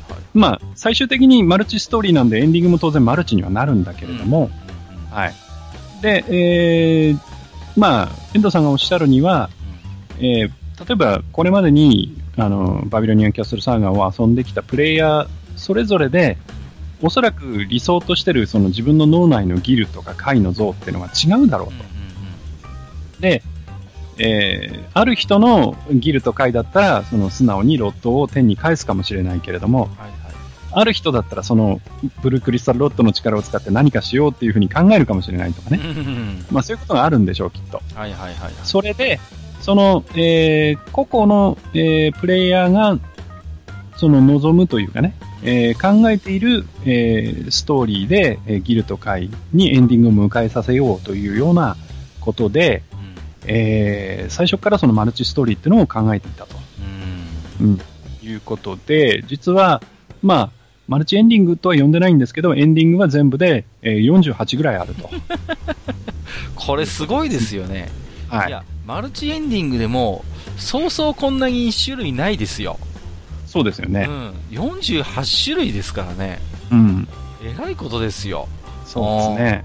ただ、うんと、逆にね、言うと、うん、割と、なんて、1回のプレイ時間っていうのは短いんですよね。うん、そんなに長くないです。長くないですよね。はい。そうそうそう。それはなんか記憶にあるな。うん、まあ、ちなみにじゃあ、この48種類の中に、いわゆるトゥルーエンドと言われるような、はい、そういう、まあ、正解と言いますかね、うん、まあ、グッドエンディング的なものっていうのはあるんでしょうかね。えっ、と、それに関しては、えー、遠藤さんはそういう野暮なことを言うなと。うんうんうんうん。なるほど。いうことをおっしゃっていて、はいはい、はい、えー、なんかそれっぽいのは確かにあるんですよ。うんうん、ありますよね。うん、だって、あります。もう本来の目的をやっぱり達成するっていうことで言えばね、うんうん、まあ、あのー、回とともにね、うん、あのブルークリスタルロッドを返すことができて、うん、でえー、以前のようにね、ブルークリスタルロッドの光がバビリムの街を照らして、平和な国家が戻って、ギルは王となり、そしてカイは、えーと、ギルと結婚してねっていうね、うん、まあ、いわゆるちょっとトゥーエンディングっぽいものもあるじゃないですか。はい、それもありますね。はい、だけど、それがトゥーだと遠藤さんは言わないんですよね。言わないです。ね。それはその、その個人個人で違うだろうと。うんうんうん。いうことですよね。だからそこから先は自分たちで、その、好きなものを自分のえー、バビロニアンキャッスルサガのエンディングとしていいよということですよね、逆に言うと。だから48種類のエンディングがあっても、それぞれがもう真実であると。うん、もう、プレイした人になっとってみれば、そまあ、それは違うエンディングだというか、合ってるとか違ってるとかそういうものではないと。そうですね。それはそれで一つのストーリーであるということなんですよね。うん、はい。うんうん。でね、私が思うのは、こういう、まあ、遠藤さんなりのすごいこだわりを感じるんですけど、48種類ものエンディングを用意して、ね、あの、どれが正解でどれがバッドだとかっていうことを言わないっていうのは、逆に言うと本当にこの作品で、バミルエンギャンギャスルサーが終わりなんだなってことを思うわけですよ。なるほど。つまり、もしですよ、さらに続編を作るとなれば、もうとてもじゃないけど無理ですよ。そうですね。48種類もエンディングがあって、皆さんそれぞれ正解ですよと。いわゆる、その、静止と言われるような、はい、ね、あの、正しい歴史を用意してないわけだから、あえて。こっからさらにお話をつ継ごうと思っても無理ですよね。そうですね。うん。だから本当に、だからもう、遠藤さんは、このザ・ブルークリスタルロッドでもって、えー、一連のサーガを終わらせるというね、多分そうですね。そういうことをもう、あの、はっきり決めていたんでしょうね。そうですね。だから、まあ、あの、続編とかは、例えば、こう、ね、頼み込むみたいな形で、うんうん、あの、お願いしても続編っていうのはないんですかみたいな話が出たときに、うんうん、外伝はあり得るかもしれないと。そうですね。実際それっぽいのも出たこともありますしね。外伝はあるかもしれないけれども、うん、このバビロニアンキャッスルサーガの例えば続きであるとかっていうのはないと。はいはいはい、うん、それは本人はっきりおっしゃってますよね。そういうことなんですよね。うん、まあ、リメイクできるんだったらやりたいなぐらいの話はありますけど、はい、でもそれはね、あの、うん、このブルークリスタルロッドのエンディングを覆すものではないのでね。うん。うん、そうですね。はい、もう私もこれは随分プレイしましたけど、いろんな本当にやればやるほどエンディングが変わるということでね。そうですね。もう48種類全部見てはいないと思うんですけれども、はい、結構ね、びっくりするようなエンディングもあったりなんかしてね。いますよね。第2のドルワンガになっちゃうやつとかね。そうそうそうそう。そうなんですよ。だから、あのー、前回の放送で、いわゆる神の持っている様々な顔っていうことをね、少しマスターともおしゃべりしましたけれども、はい、まさにこのゲームにおいてはね、あのー、アヌにしても、あるいはイシスにしてもね、あの選択によっては、もう全く違う顔を見せるというね。そうですね。うん。はい。その辺、まあ、意図してたかどうかは別として、そういう神の持つ様々な顔みたいなものは本当に巧みに表現されていると。はい。まあ、逆にこういう作り方をしないと、その辺は、まあ、無理な表現としてできないんだろうけれども、うん、うん、うん、まあ、非常に評価の分かれる作品ではあるんだけれども、うん、ものすごい、なんていうのかな、私には新鮮に映りましたよね。そうですね。で、あの、いろいろ、その、例えば悲劇的な、まあ言っちゃえばひ、まあバッドエンドっぽい、その悲劇的なエンディングとか、うん、えそういうのもあるんですけど、うん、ただあの、例えば、まあ前回話したその、女子史的なものであったりとか、うん、神話的なものだっていうふうに考えると、それもありだなって思われる思わせるようなものがあるんですよね。そうなんですよ。いわゆるこの、なんていうのかな、まあゲームっていうのは、そういう神話の影響をものすごい受けていましてね。うん、うんで、やっぱり思い返してみれば神話って割と救いのない話もあるじゃないですか。そうですね。必ずしも大団円っていうことではなくて、うん、うん、そうそうそう、なんかね、ものすごい力を持った英雄があっさり死んじゃったりとかさ、うん、結局勝てませんでしたとかさ、はい、割と、え？みたいな、その、いわゆる現代の気象転結のストーリーのセオリーに照らし合わせたときに、うん、全然それに当てはまらないようなお話って5万とあるわけですよ。はいはい。うん、でそういう5万とある救いがないというか、バッドエンドとか、そういったものも、あの、きっちりこのゲームではやってくれているというね。うん、うん、うん。いやだからね、私みたいにシナリオ作ってる人間にしてみればね、やりたかったことがすごくよくわかるんです。はい。すごくよくわかるんですけど、ちょっとケチをつけるんであれば、やっぱりゲームである以上ね、やった人間にとっても落としどころが欲しいんですよね。うん。うん。そうした時に、うん、やっぱりちょっとすっきりしないっていう感想も、やっぱ当然出てくると思うんですよ。そうなんですよね。だから、うん、マルチストーリーであるがゆえに、うん、その、じゃあその、まあ、48種類エンディングがあって、その提示された48通りのそのストーリーの展開について、あ、これで腑に落ちたわっていうものが、果たしてその48の中にあるかどうかっていう部分もあってね。そうなんですよ。うん。だから、えー、果たして、うん、こう、満足のいく大団円というかね、うん、そのバビロニアンキャッスルサーガという大きな話のラストとして、これで納得いくだろうかっていうふうに考えたときに、結構納得いかない部分もあったりするそうなんですよ。っていうのは正直あるんですよね。ありますよね。うん。うん。あとはね、なんかね、なんだろう。僕がニコ生でね、あのーうん、ニコニコ生放送でこのゲーム遊んでる、おそらく、あのー、20代ぐらいの若い方ですよ。はい、まだ大学生とか言ってたから、うん、っていう方がね、最近これ遊んでたんですよ。うん、で、ブルークリスタルロッドを遊んで、まあ、いろんなエンディングをね、何回か繰り返してやってたんですけど、はい、その時にすごい印象的な感想を述べていて、うん、日暮らしかよって言ってたんですよ。あ。いわゆる日暮らし、日暮らしの泣く頃にですよ。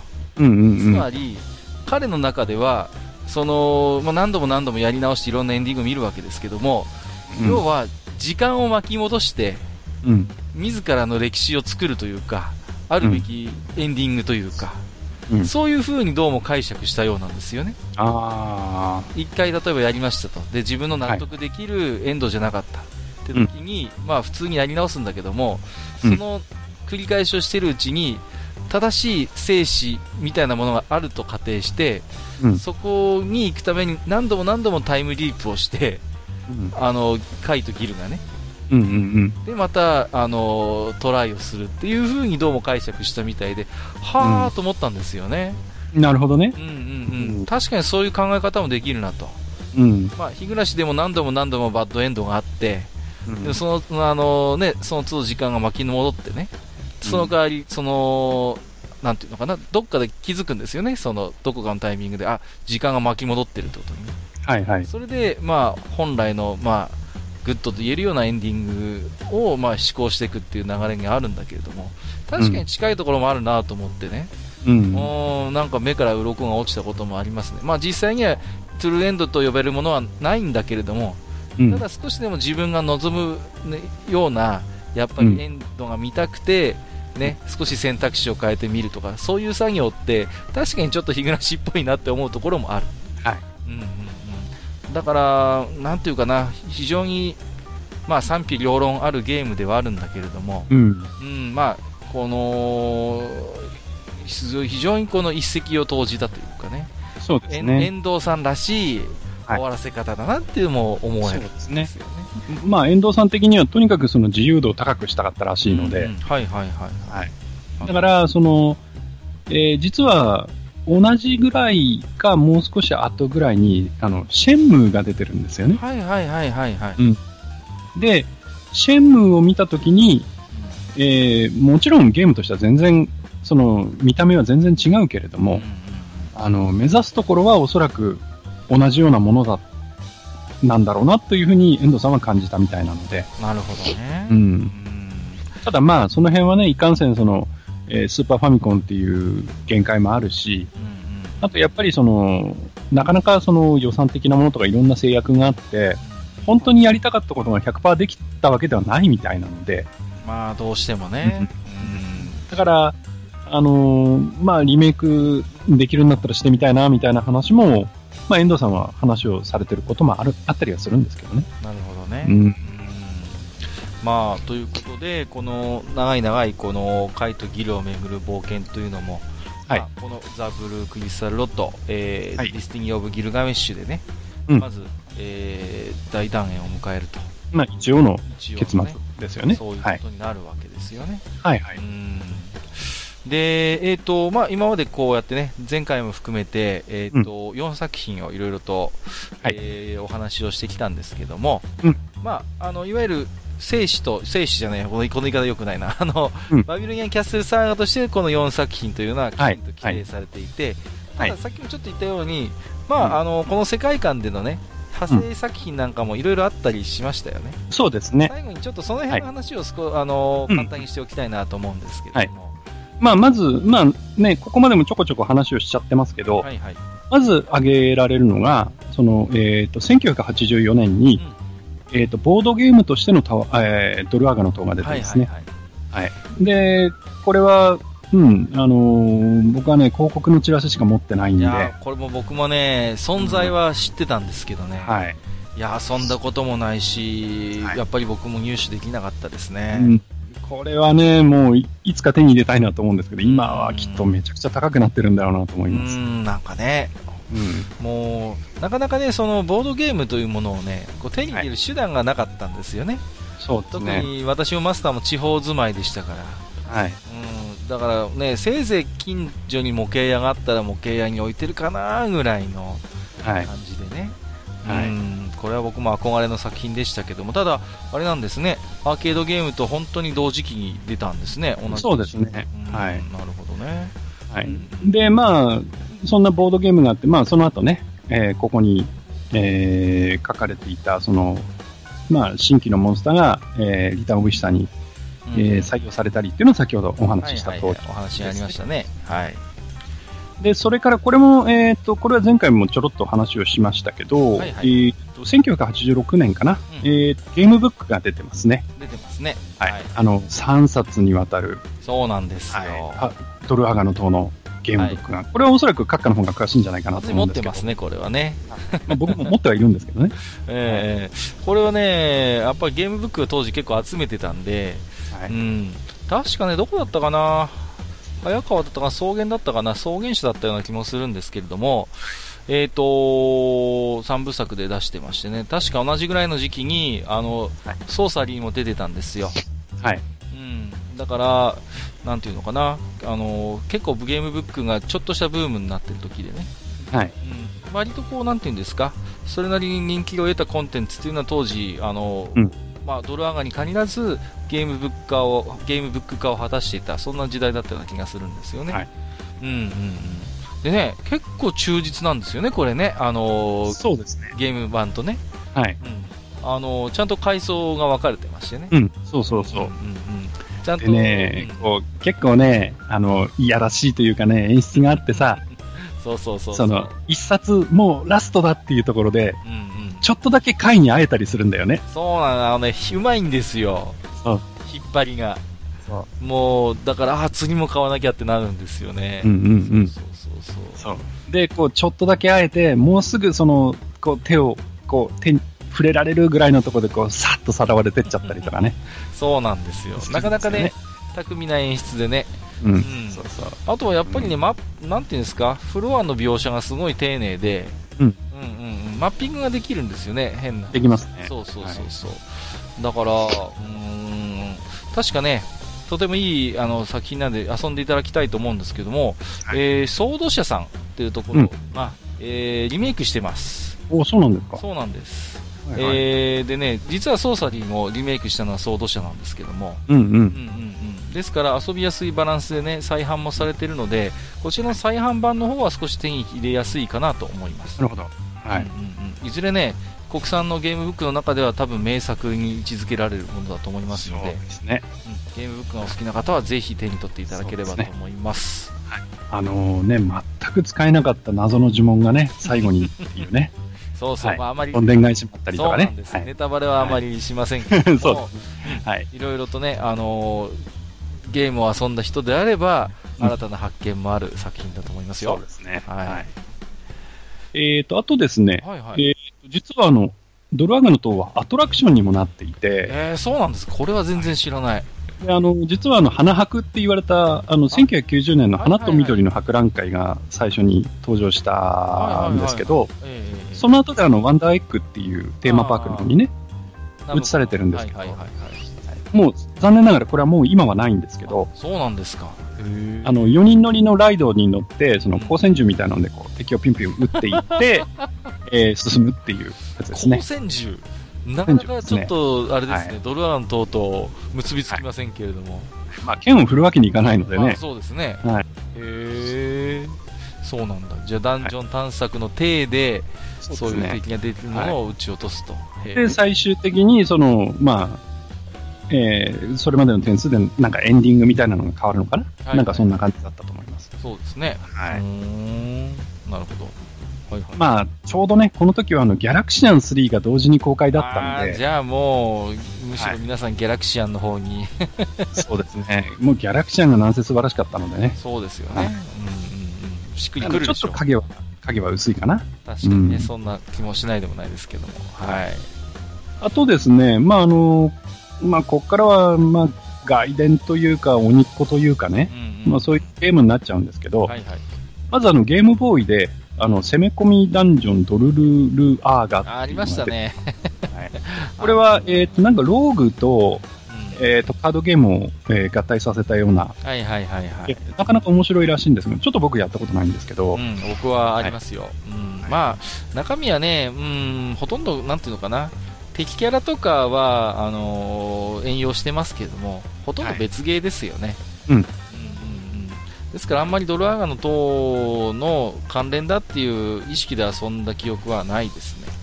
うん、まあこれはね、実際遠藤さんが作ってるものではなくて、うんうん、あの、キッシーさんっていう、まあこの方も有名な人なんですけど、あの、岸本さんという方が作ってると。はい。で、まあ一応舞台としては、えー、ドルアガの塔から100年後だと。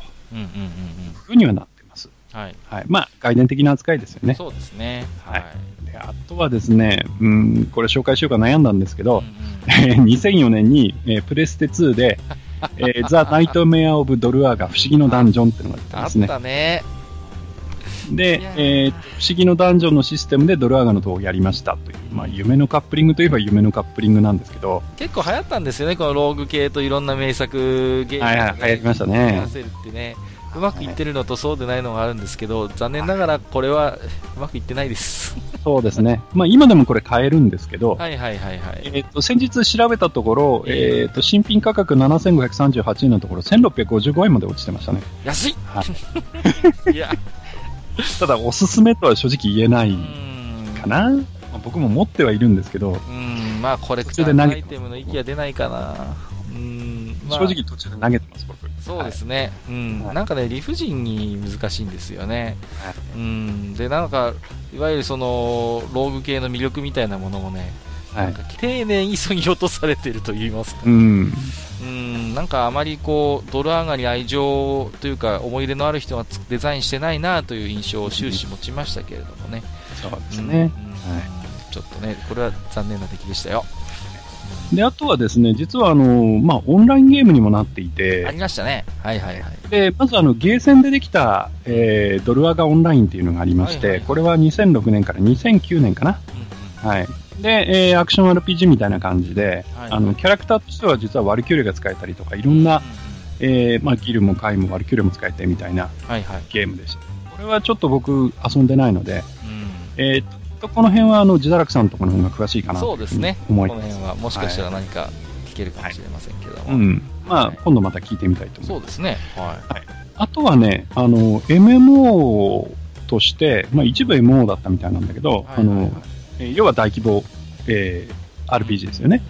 オンライン RPG ですよね。はいはい、として、えー、ファントム・オブ・ギルガメスというのが、うん、えついこの間までサービスがされています。2008年から2016年まで。はいはいはいはい。で、これに関しては、実は遠藤さんがスーパーバイザーという形で若干加わっていたようですね。ほうほうはい。で、これはまあ、完全にバビロニアンキャッスルサンガの外伝という形で、うん、えー、位置づけられていて、えー、実はギルト会が、えー、こちらでは旅に出てしまって行方不明になっているという舞台だったようですね。なるほどね。はい。で時期としてはちょうど、えー、ブルークイスタルロット、あのー、デスニー・オブ・ギルガメスと同じぐらいの時期ということになってま。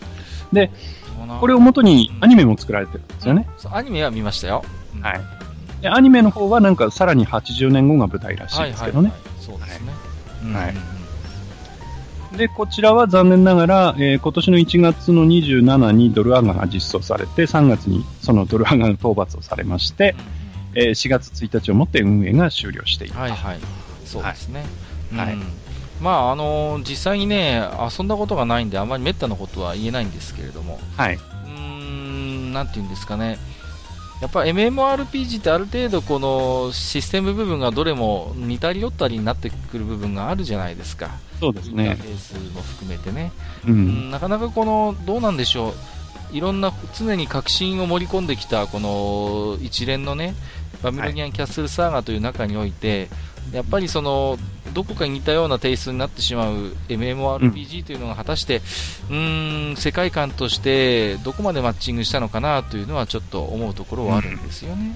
うん、そうですね、やっぱりね、そのドラゴン等とやっぱタイトルをいただくからにはね、やっぱりアーケードで本当に遊んでたやっぱあの雰囲気とかね、うん、あるいはやっぱり常にこうプレイヤーをいい意味で裏切り続ける革新性とかね、うん、やっぱその辺がやっぱ印象に残っている人が多いでしょうから、はい、うん、ただただそのキャラクターが出てくるとか、ね、うん、ただただおなじみのモンスターが出てくるっていうだけじゃね、なかなかやっぱり新機軸は打ち出せないよなっていうところ思いますよね。はい、うん。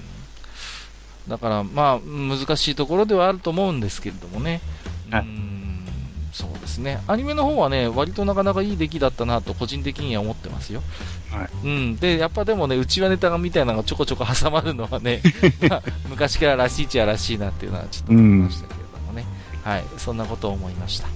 はい、まあ、でね、あのー、派生作品も含めていろいろとマスターにもね、うん、えーはい、おしゃべりしていただいたんですけれども、はい、で、えっ、ー、と、最後にね、えーと、うん、全体を通してね、あのーはい、マスターのちょっと、えー、思うところがあれば、ちょっと教えていただきたいんですけれども。そうですね。まあ、あの、やっぱり僕はですね、最初にそのゲームセンターで、えー、タワーオブドルアーガン、まあ、ドルアーガンとにね、出会ったその思い出っていうのが非常に鮮烈で、うん、えー、その後のまあ、リターンオブイスターもそうですし、貝の冒険もそうですけど、やっぱりこう、その最初のドルアガの塔でもうがっちりとこう心をつかまれてしまってるもんですから、はいはい、だからこう自分のそのこれまでのまあゲームをまあ、たしなんできたというか、ね、えー、ゲーマーとしてこう人生の階段をどっか転がり落ちたような、いやいやいや。えー、して、やっぱりね、こう、外せないというかね、うん、自分にとってこう、外して、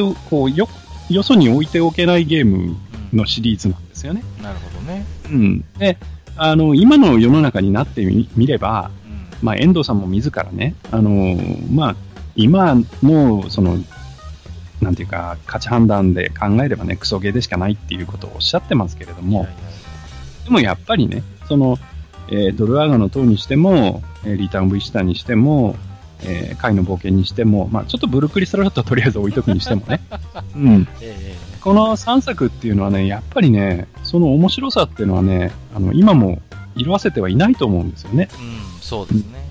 うん、だから、その、やっぱりね、あの、まあ、えー、僕らのね、このポッドキャストを聞いてくださってる皆さんもどちらかというと年齢的には結構まあそこそこ、まあ党の立った方々が 多いような気はしますけれども、えー、うん、でもね、やっぱりその、これまでそのドルアーガのシリーズに触れたことがないというような方がもしいらっしゃれば、うん、ぜひね、えー、特に、まあ、ドルアーガの塔ですよね。ドルアーガの塔にぜひ触れていただいて、うん、で、ああ、おっさんたちはこれでもうワクワクしたんだなっていうのをね、うん、味わっていただきたいなと。で、まあそこでね、こう、えー、やっぱり多感な時期にこういうものに触れて、それが 後のね、えー、その人間の形成においてどれだけ悪影響があったかっていうところをね、はい。まあ、ちょっと感じてほしいなというふうに思いますよね。そうですね。うん、やっぱり、なんていうんですかね。もちろんね、今か、これから初めて触れる人にしてみればね、なかなかこう操作性も難はあるし、あのー、いろいろとね、あのー、丁寧じゃない部分も多いですからね。はい、なんじゃこりゃって思う部分もあるかもしれないんですけれども、はい、まあ、想像してほしいんですけども、もう、なんていうのかな、インターネットなんかも、そんな普及、もちろん全然普及もしてないし、うん、なんていうの、攻略サイトなんかもちろんあるわけじゃないしね。はい。うんうんうん。で、操作自体はレバーとボタン1個っていう環境だったんですよ。うん、だから、あのー、なんていうのかな、なかなか今アーケードでこれを遊ぶ貴重な機会というのはほとんどないと思うんですけれども、はい、そういうとてもシンプルな操作体系でゲーム以外、ゲーム画面以外にほとんど情報が入らないという中でね、いかにこのおじさんたちがこうのめり込んでいって、もう100円玉を積み上げてね、自分の中に知識、攻略の知識と技術を蓄えていきながら夢中になって遊んでいたのかっていうことをね、うん、なんとなくこう想像しながら遊んでもらうだけでも違うのかなと思うんですよね。そうですね。うん、だから、ま、本当にね、あのー、なんていうのかな、まさにもうお金と時間を削ってね、うん、夢中になって遊んだ世代っていうのが我々の、あのー、ゲーマー世代になるわけですから、うん、うん、うん、なんかね、そういうものをある種の教養としてね、なんとなく触れておくだけでもね、うん、うん、うん、面白いかなと私は思います。はい。はい、特に、まあ、ドルアガノとはね、あの、単純にアクションゲームとして、まあ、えー、1時間、2時間ぐらいで遊べるゲームとしても、まあ、優れてると思いますし、そうそうそう。また、あの、リターンウィスターもね、うん、まあ、やり込みの要素はかなりあるので、うん、確かにね。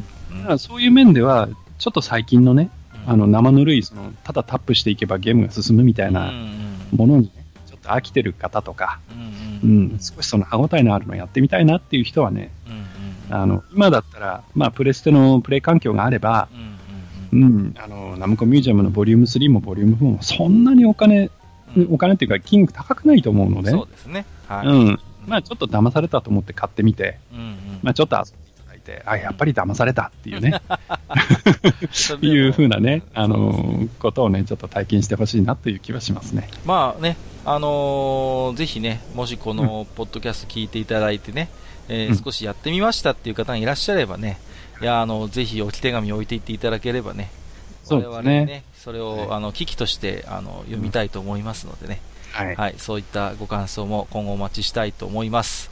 はい、ということで、えー、前後編にわたりましてね、えー、はい、バミロニアンキャッスルサーガのお話をさせていただきましたけどもね、今日も本当にちょっと長くなってしまってますけれども、そうですね。えー、なんかね、あれですね、久々になんかこうゲーム趣味カテゴリーのポッドキャストになってきたなっていうね。うんうん。感じがしてね。そうですね。えー、はい。うん。ああ、なんかたっぷりゲームの話したなっていう、ちょっとそういう感想はありますけども。えー、ということでね、えっ、ー、と、前回、今回とね、えー、マスターも、えー、長々と、いろいろと、はい、えー、お話もしていただきまして、えー、ありがとうございました、はい。はい、ありがとうございました。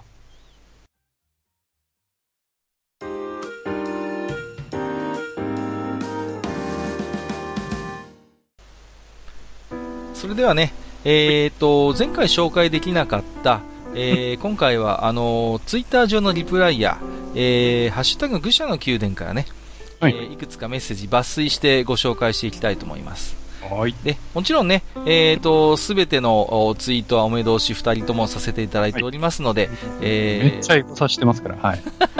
そこは、えっ、ー、と、ね、すべてお目通しはさせていただいているということで、はい、その中でね、いくつかちょっと紹介したいと思いますけれども、はい、えっ、と、KIM さんいただいてますよ。ありがとうございます。はい、えー、愚者の宮殿46回、本の中古や文庫の強さは、えー、ゲームの中古やベスト版みたいなものですよね。ゲームで言えば初回限定みたいに本の初回限定みたいな売り方はできないのでしょうか？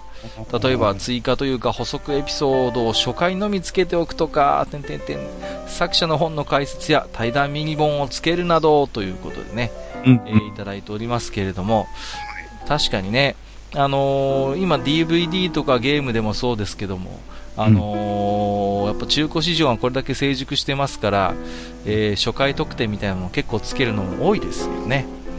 うん、うん、なかなかね、書籍においてねや、やってる方もいるんですけどもね、作者のによってはね、なかなか普及しないのは、うーん、まあもともとね、なんていうか文庫本なんていうのはもう単価が本当に低いですからね。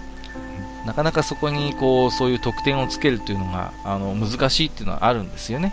うん。でもさ、あの、ゲームとかだとね、うんうん、うん、まあ、プレスとかでね、いくらでも作れちゃうからっていうのもあるけれども、本の場合はね、あの、奥付け見たらほら、あの、初版かそうでないかって一発でわかるじゃないですか。そうですね。はい。で、結構ね、あの、工事家の人だったりすると、あの、漫画とか買うんでも、初版で買いたいっていう人は未だに結構いるよね。そうなんですよね。うん、うん、初版にこだわるっていう、やっぱり、人は、うん、いるんですけれどもね。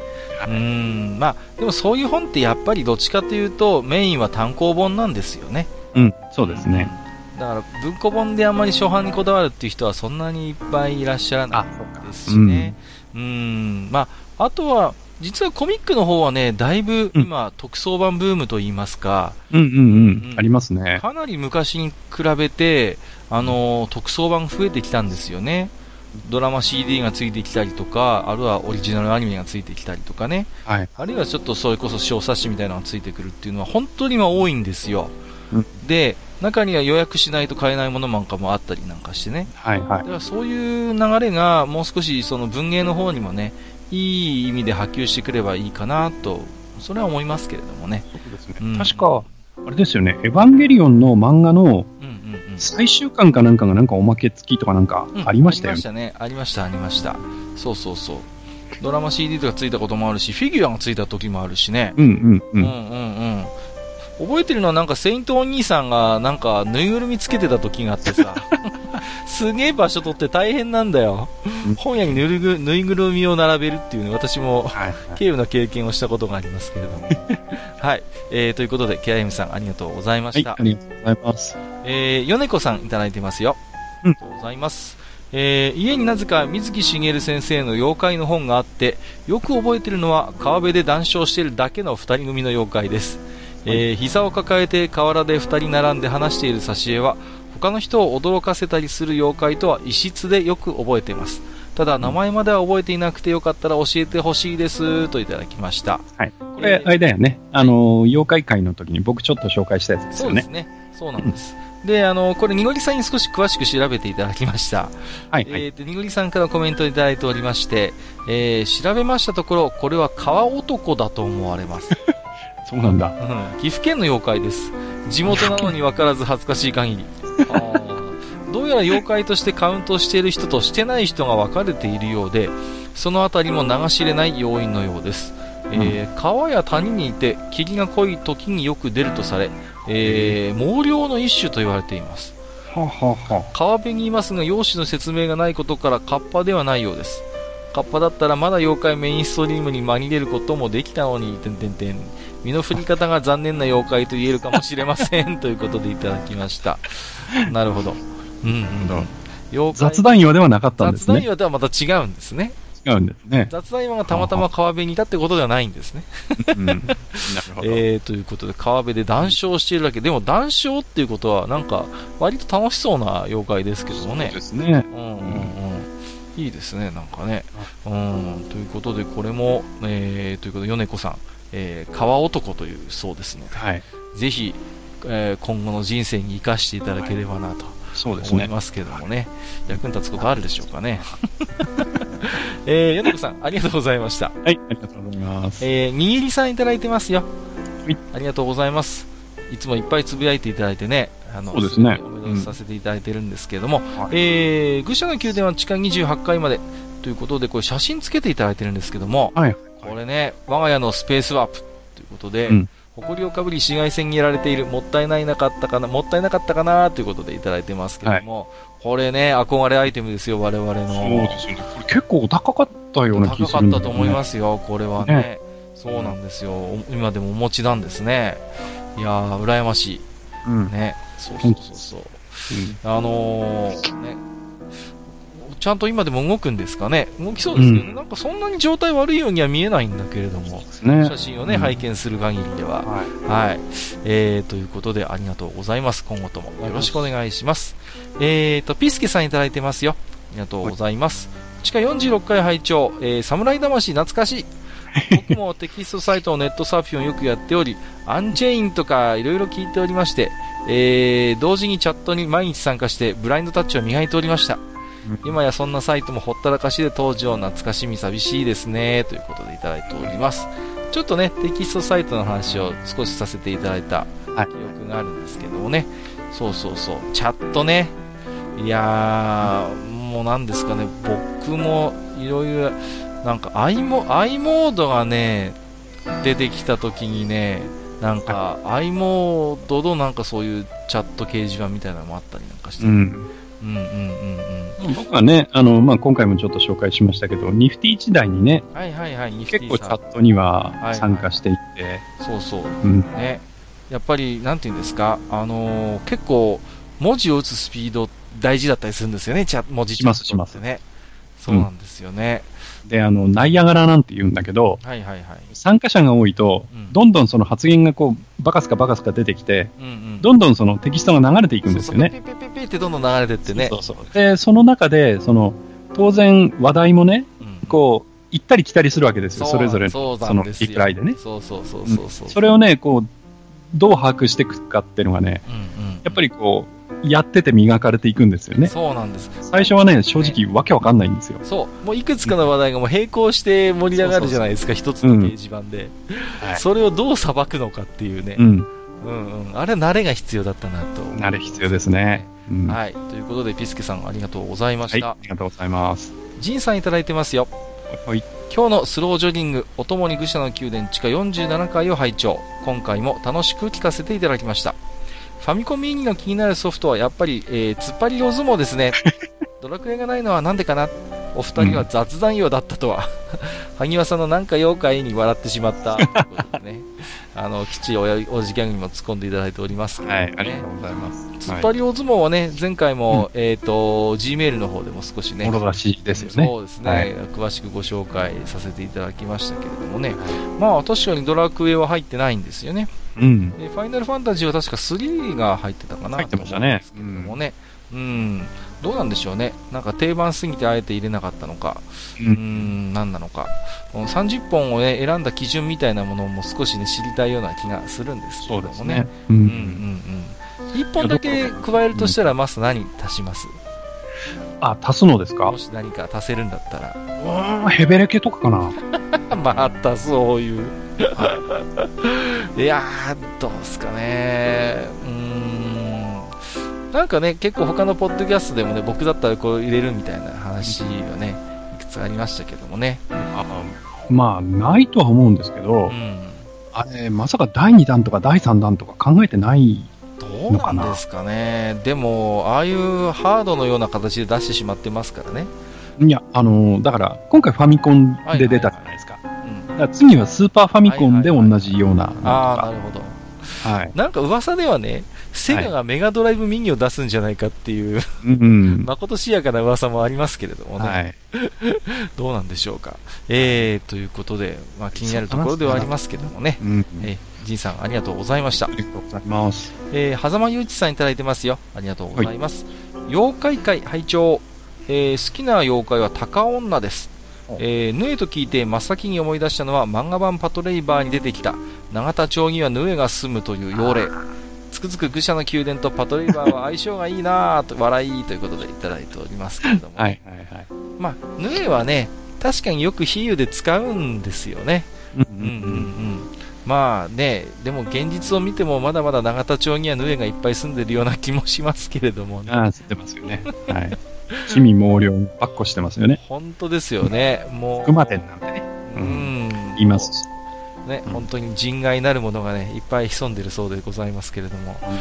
ね、高尾菜ってね、僕もね、知らなかったんですけどもね。うん。うんうんうん。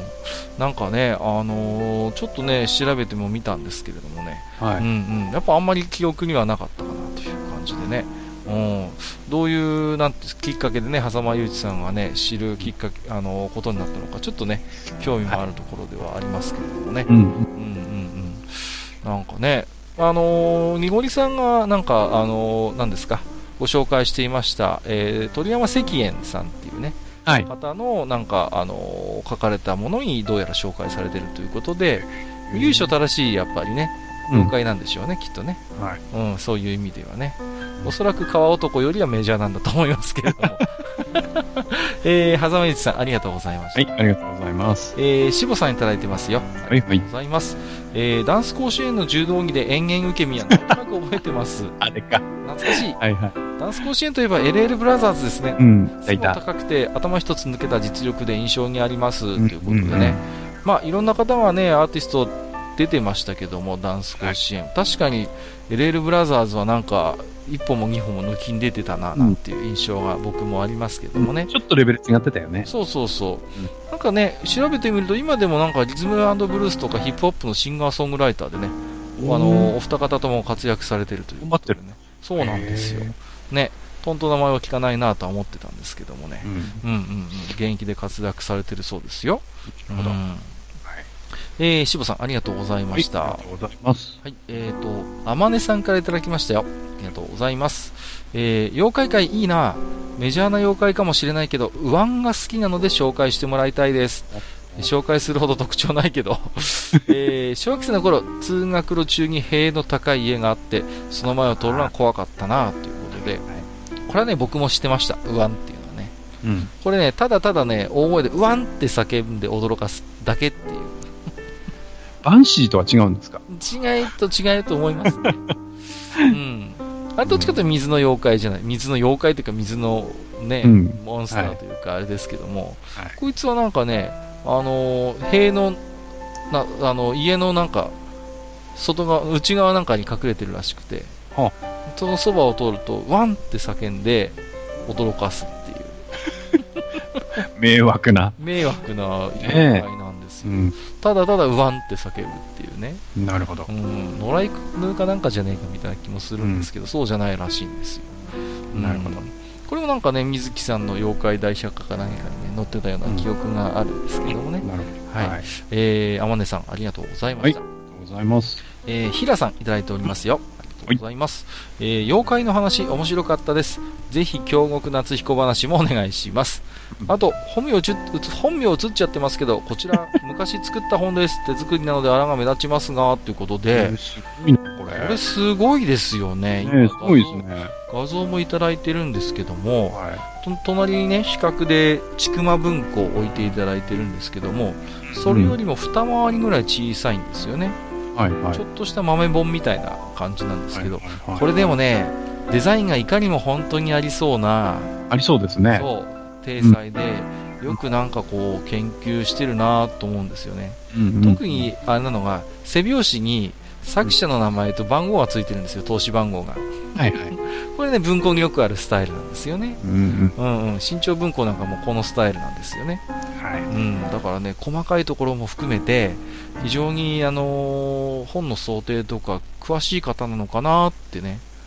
うん。バーコードは可愛くてね、なんかこう、はい、ね、雨が降ってる感じのデザインになってて。この、あれですよね、表紙のイラストなんかも、うん。あの、ちょっとあの、ポリンキーとか、ああいう系の、そうそうそうそうそう。イラストっぽい感じで、うん。そう。いい感じですよね。いい感じですよね。うん。うん。ね、ご丁寧にね、ISBN コードもつけてますしね。はいはい。うん。この方は本当に本の想定とか詳しいんじゃないかなと思いましたけれども、うん、えー、ありがとうございます。なんだか面白いものを見せていただきました。はい、はい、ありがとうございます。京極夏彦ですか。えー、京極夏彦。いいですよ。でも長くなりそうだな。そうですね。大体本自体、それこそ文庫本がめちゃくちゃ分厚いですからね、京極夏彦さんはね。読む前に、もう心が折れちゃうよね。そうなんですよ。はい、あれとね、境界線上のホライズンっていう、あの、ライトノベルがあるんですけどね。はいはい、あの二つはね、武器になる文庫ですよ。ファイナルファンタジーの学者に持たせたいね、本当に。なるほど。えー、フェザーノートさんいただいてますよ。ありがとうございます。はい、えー、例えば、白うねりは布を長期間放置して妖怪化したもので、そこには物を大切にしなくてはいけないという教訓が含まれるように思えます。えー、自然科学が未発達な原始社会で、この世のありようを解釈するために、えー、個人は古い人ですね、古人は妖怪を作り出し、えー、死んだ万象への畏敬から道徳心を養ったのかもしれませんということでね、うん、いただいております。いやー、いつもなんかね、すごい深い解釈のコメントをいただいてましてね、そうですね。なるほどなと思うところもあるんですよね。うん、なかなかこう、なんていうんですか、当時のそういう知識ではね、こう、理解しがたいもの、現象とかね、うん、やっぱりあると思うんですよね。そうですね。そういうものにでもある種のやっぱり理論的な裏付けをしないとやっぱり人は安心できませんから。うん、そこになるしね、そういう妖怪という存在を当てはめることによってね、無理やりなんていうのかな、解釈すると言いますか。うん。うん、うん、という要素もあるでしょうし、うん、あるいはやっぱフェザースさんがおっしゃるようにね、そういうやはり教訓めいたものということでね。はい。うん。子供にね、あの、何か言うときにね、あの、いろいろと使うこともあるでしょうからね。うん。うん。赤なめとか枕返しなんて妖怪はね、なんかその辺から出てきてるのかななんて気もしますけれどもね。うん。えーと、本当ね、フェザーさん、いろんな分野に詳しい方でね、うん、いつもコメントを、あの、ツイッターのつぶやきいただくたびにね、ああ、そうかと思って見てるんですけど、はい、ね、なかなかね、あのー、他の、なんか、他の番組でたまに、えー、ご出演されてるのを聞く時もあるんですけどもね、うん、あんまりこういう要素出さないんですよね。危機としてアニメの話はするんだけど、はいはい、こういうね、なんていうんですか、真面目トークをしてるのをついぞ見ることがないので、うんうん、どっかで披露してもらいたいなという気もするんですけどね。そうですね。はい。ありがとうございます。はい、えー、対照的なお便りいただいてますよ。はいはい。テータンさんからいただいてます。えー、妖怪なら赤なめか。赤を舐める妖怪。うん、安易な名前だよな。えー、妖怪埴輪。はい、えー、アイマスが得意で、アイドルを舐め回すように見つめる優しい妖怪。妖怪閣下と錆びれたバーに潜んで、夜な夜なこそこそ話している。これはいるんですか？そういう妖怪が、妖怪埴輪そうでしょうね。舐め回すように見つめるぐらいだったらね、舐めたいですけどね。はい、妖怪超えちゃってんじゃないですか、はい。単なる変態ですけどね。ね大丈夫なんでしょうか。はい、まあ、テイタさんもどっちかというと妖怪に近いかなと僕は思ってますけどもね。うん。ね、いろんな、なんていうんですか、あの、面白お便りを出して、ポッドキャスターを惑わせる妖怪ですよ。そうですね。はい、えー、ということで、えー、テイダーさんありがとうございました。はい、ありがとうございます。えー、虹パパ生活さんいただいてますよ。ありがとうございます。えー、地下47回到達、にごりさんゲストの妖怪会、妖怪クイズ面白かったですね。皆さんにワードから絵を描いてほしいくらいでした。ということでね。まあね、私はね、言っちゃなんですけど、絵はね、本当にダメなんですよね。うん。もう、画伯ですよ、画伯。昔からなんか、いまいちでね、自分のイメージをこう伝えるときに、本当はね、書ければどんなに便利かっていうことを思ってね、はい、うん、試みで書くこともあるんですけど、大体、あの、あれですね、あの、逆にこんがらかるというかね、はい、うん、うん、ダメですね。はい。マスは絵とか得意なんですか、結構。いや、絵はダメですね。あれですよ、あの、絵が上手だったら、それこそあの、ピクシブとかに絵あげてですね、若いお姉ちゃん騙しますよ。ああ、なるほど。そういうね、はい。うん、じゃあ、ハニヤさんみたいな人があまりね、絵が得意じゃなくてよかったということです。結論としては。はい。えー、ニジパパ生活さん、ありがとうございました。はい、ありがとうございます。えーと、トノさんからいただいております。はい、えー、一言だけ。ハニワさんに見ていただきたくて、それだけです。ということで、えー、画像つけてもらってますけども、はい。えー、第26回、ハニワ祭り。祭り。うん。ね。はい。結構でもね、ハニワ祭りで各地でやってたりするんですよね。はいはいはい。意外とね、メジャーなお祭りなんですけども。小山公園ですか、うん、これはね、はい、あれなんです。えっ、と、春日井市にあるんですよね。由緒正しいお祭りっぽいですね。うん。これね、近くに、あの、その双子山公園っていうのは多分ね、味吉双子山古墳っていうのが近くにありましてね。はいはい。僕ね、そこ行ったことあるんですよ。出た。古墳マニア。ここはね、萩和が本当にいっぱい出土する、したことで、おなじみの古墳なので、おそらくそういうことで埴輪祭りやってると思うんですけども、あのね、やっぱ埴輪がいっぱい取れる古墳ってで、良質の土がやっぱり取れる場所に集中してるんですよね。なるほどね。やっぱ埴輪に向いているね、あの、粘土質の良質の土が取れるところは、やっぱりね、あのー、結構中小規模の古墳でも埴輪がいっぱい並んでる、うん、ここも実はね、近くにそういう大規模な埴輪工房があったとされてるんですね。遺構も残ってるんですよ。はいはい。うんうん、だからそういうね、ゆかりのあるところなので、おそらく埴輪祭りをやってるんだと思うんですけどもね。なるほど。うんうんうんうん。ね。まああのー、前もこれ、ポッドキャストでお話ししましたけども、はい、えっ、ー、と、萩和さんは、えっ、ー、と、萩オンザロードですよね。はいはい。あの辺からね、ね撮ってらっしゃるということでね。うん。うんうんうん。まあ、ある種あのゲームも、ある意味、萩谷祭りみたいな ゲームですけれどもね。ねはい、はい。まあ、あの、またね、古墳に関してはね、どこかで機会を取ってね、私、そうですね。はい、おしゃべりしたいなと思ってるんですけれどもね。うん、うん、うんうんあのー、ちょっとね、本当に、下手しちゃ3時間、4時間ぐらいの内容になるんじゃねえか。誰も聞いてくれないみたいなね。長えよってことになりそう。F1 回を超えますね。ちょっとね、目指せ F1 回超えということで、大丈夫なんでしょうか。ね、僕が言ったことがある古墳の話をするだけでも多分、それぐらいになっちゃうかなと思うんで、ね、うん、少し、えっ、ー、と、えー、内容を整理してからやりたいと思いますけれども。はい、えー、ということで、ね、今回ご紹介、うん、させていただきました、えっ、と、ツイッターリプライおよびハッシュタグは以上でございます。え繰り返すようですけどもね、すべていつも、あの、ありがたく、あの、すべてのつぶやきをお目通しさせていただいておりますので、え引き続き、えいろいろと、あの、つぶやいていただければ、え私ども大変喜びますので、よろしくお願いいたします。はい、はい、以上、お便り紹介のコーナーでした。ありがとうございました。は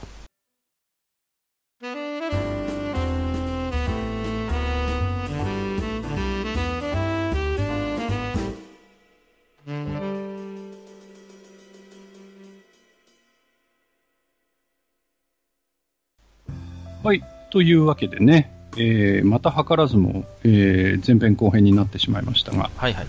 えー、バビロニアンキャッスルサーガについてね、えー、お話をさせていただきましたけれども、まあ、今回のね、愚者の宮殿もこの辺で看板ということにしたいと思います。はい、わ、かりました。はい。枕の方でね、えっ、ー、と、うん、シンゴジ実況の話少しさせていただきましたけれども、はいはい。何かマスターの方で、えっ、ー、と、はい、これについて、なんか思うところがあればもう少し聞いておきたいんですけれども。はいはい。まあ、あの、さっきね、えー、枕の方では、まあ、シンゴジ実況がね、こう、妙な、えー、リアル感があるっていう話をしたんですけど、はいはいはい。まあ、それとはね、まあ、正反対になっちゃうかもしれないんですが、えー、やっぱりその、シンゴジ実況を、まあ、面白く彩ってる連中がいましてね、うんうんうん、はい。で中にですね、えー、ウルトラマンが、ツイッターにおりまして、はいはいはいはい。はい。で、ウルトラマンの皆さんがですね、うんうんうん、ゴジラが来たということで、はいはい、仕方ない僕たちがじゃあ、あの、人類に代わって戦うよと。いうことをですね、あの、ツイッター上でこう、まあ、決意表明をですね、いろんなウルトラマンさんが。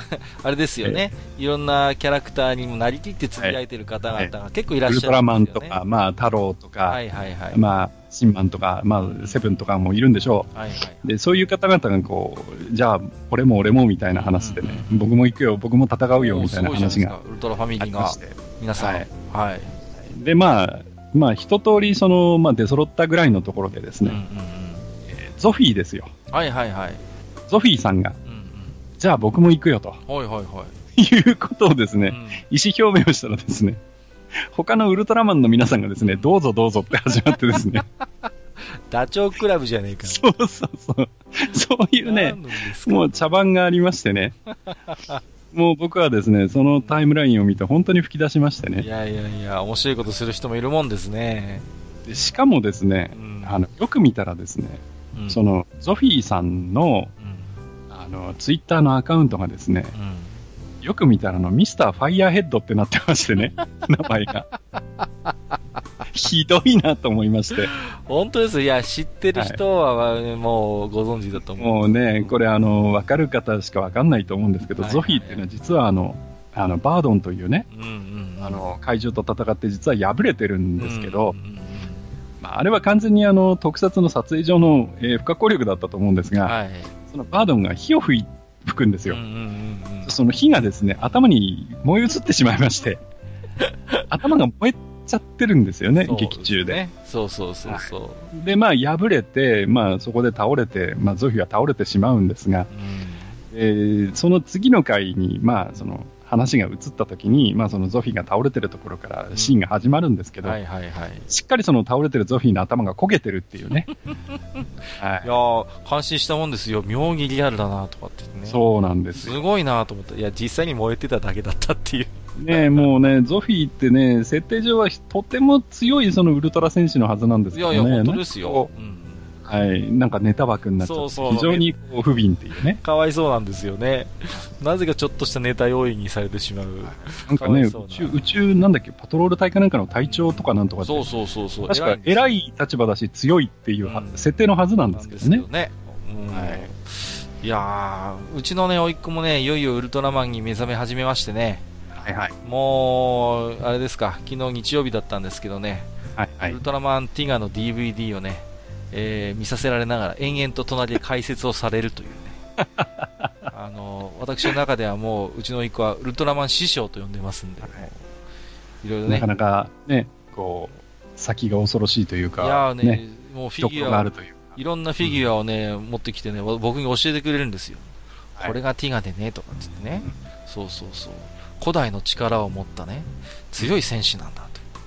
悪いウルトラマンもいるんだよとかってね、理路整然と教えてくれるもんですからね、こいつはありがてえやと思ってね、ちょっとしばらく弟子入りしようかなと思ってますけれども、はい、えっ、ー、と、そんなこんなでね、マスター、あれこれ、吉田仕事を話しているうちに、次回、はい、ついにですね、はい、えー、50回ということなんと、ね、そんなに来ました。そうなんですよ。ね確か僕、あの、3回目であの、ネズさんをゲストに呼んだ時にね、うん3回目でゲストってことは5回目で総集編ですかなんてことをね、そうそうそう言った気があるするんですけど、ね、そうなんです。10回ですかそうなんです。なんとなくちょっとね、節目っぽい。またね、最近は1回1回のボリュームがね、長いですからね。うん、はい。その上でのやっぱり50回ですから。うん。よくやってるよね、このおっさんたち、本当に。本当よく飽きずにやってますよね。もうね、本当よく飽きずに聞いていただいてますよ、それ以上に。ですね。まあ、感謝しかないんですけれどもね。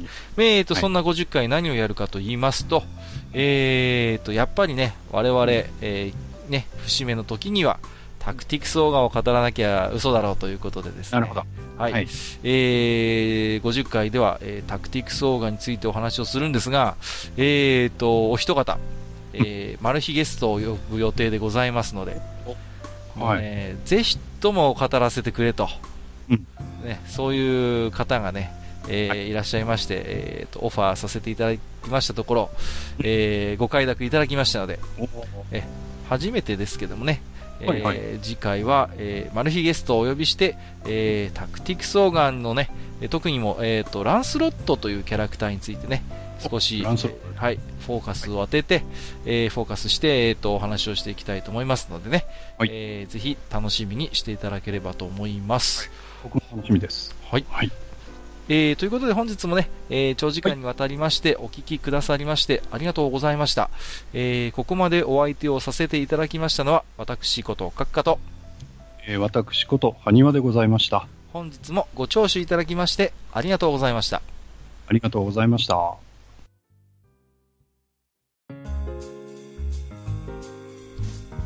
おっさん二人でお送りしているトークラジオ、愚者の宮殿では、皆さんからの置き手紙を募集しております。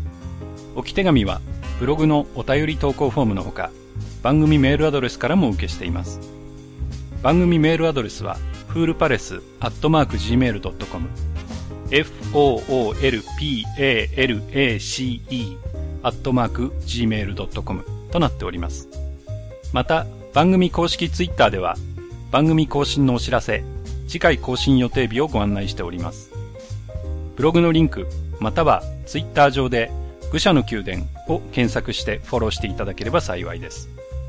また、公式ツイッターへのリプライや、ハッシュタグ、愚者の宮殿をつけていただいたつぶやきも番組内でご紹介させていただく場合がございます。皆さんからの置き手紙お待ちしております。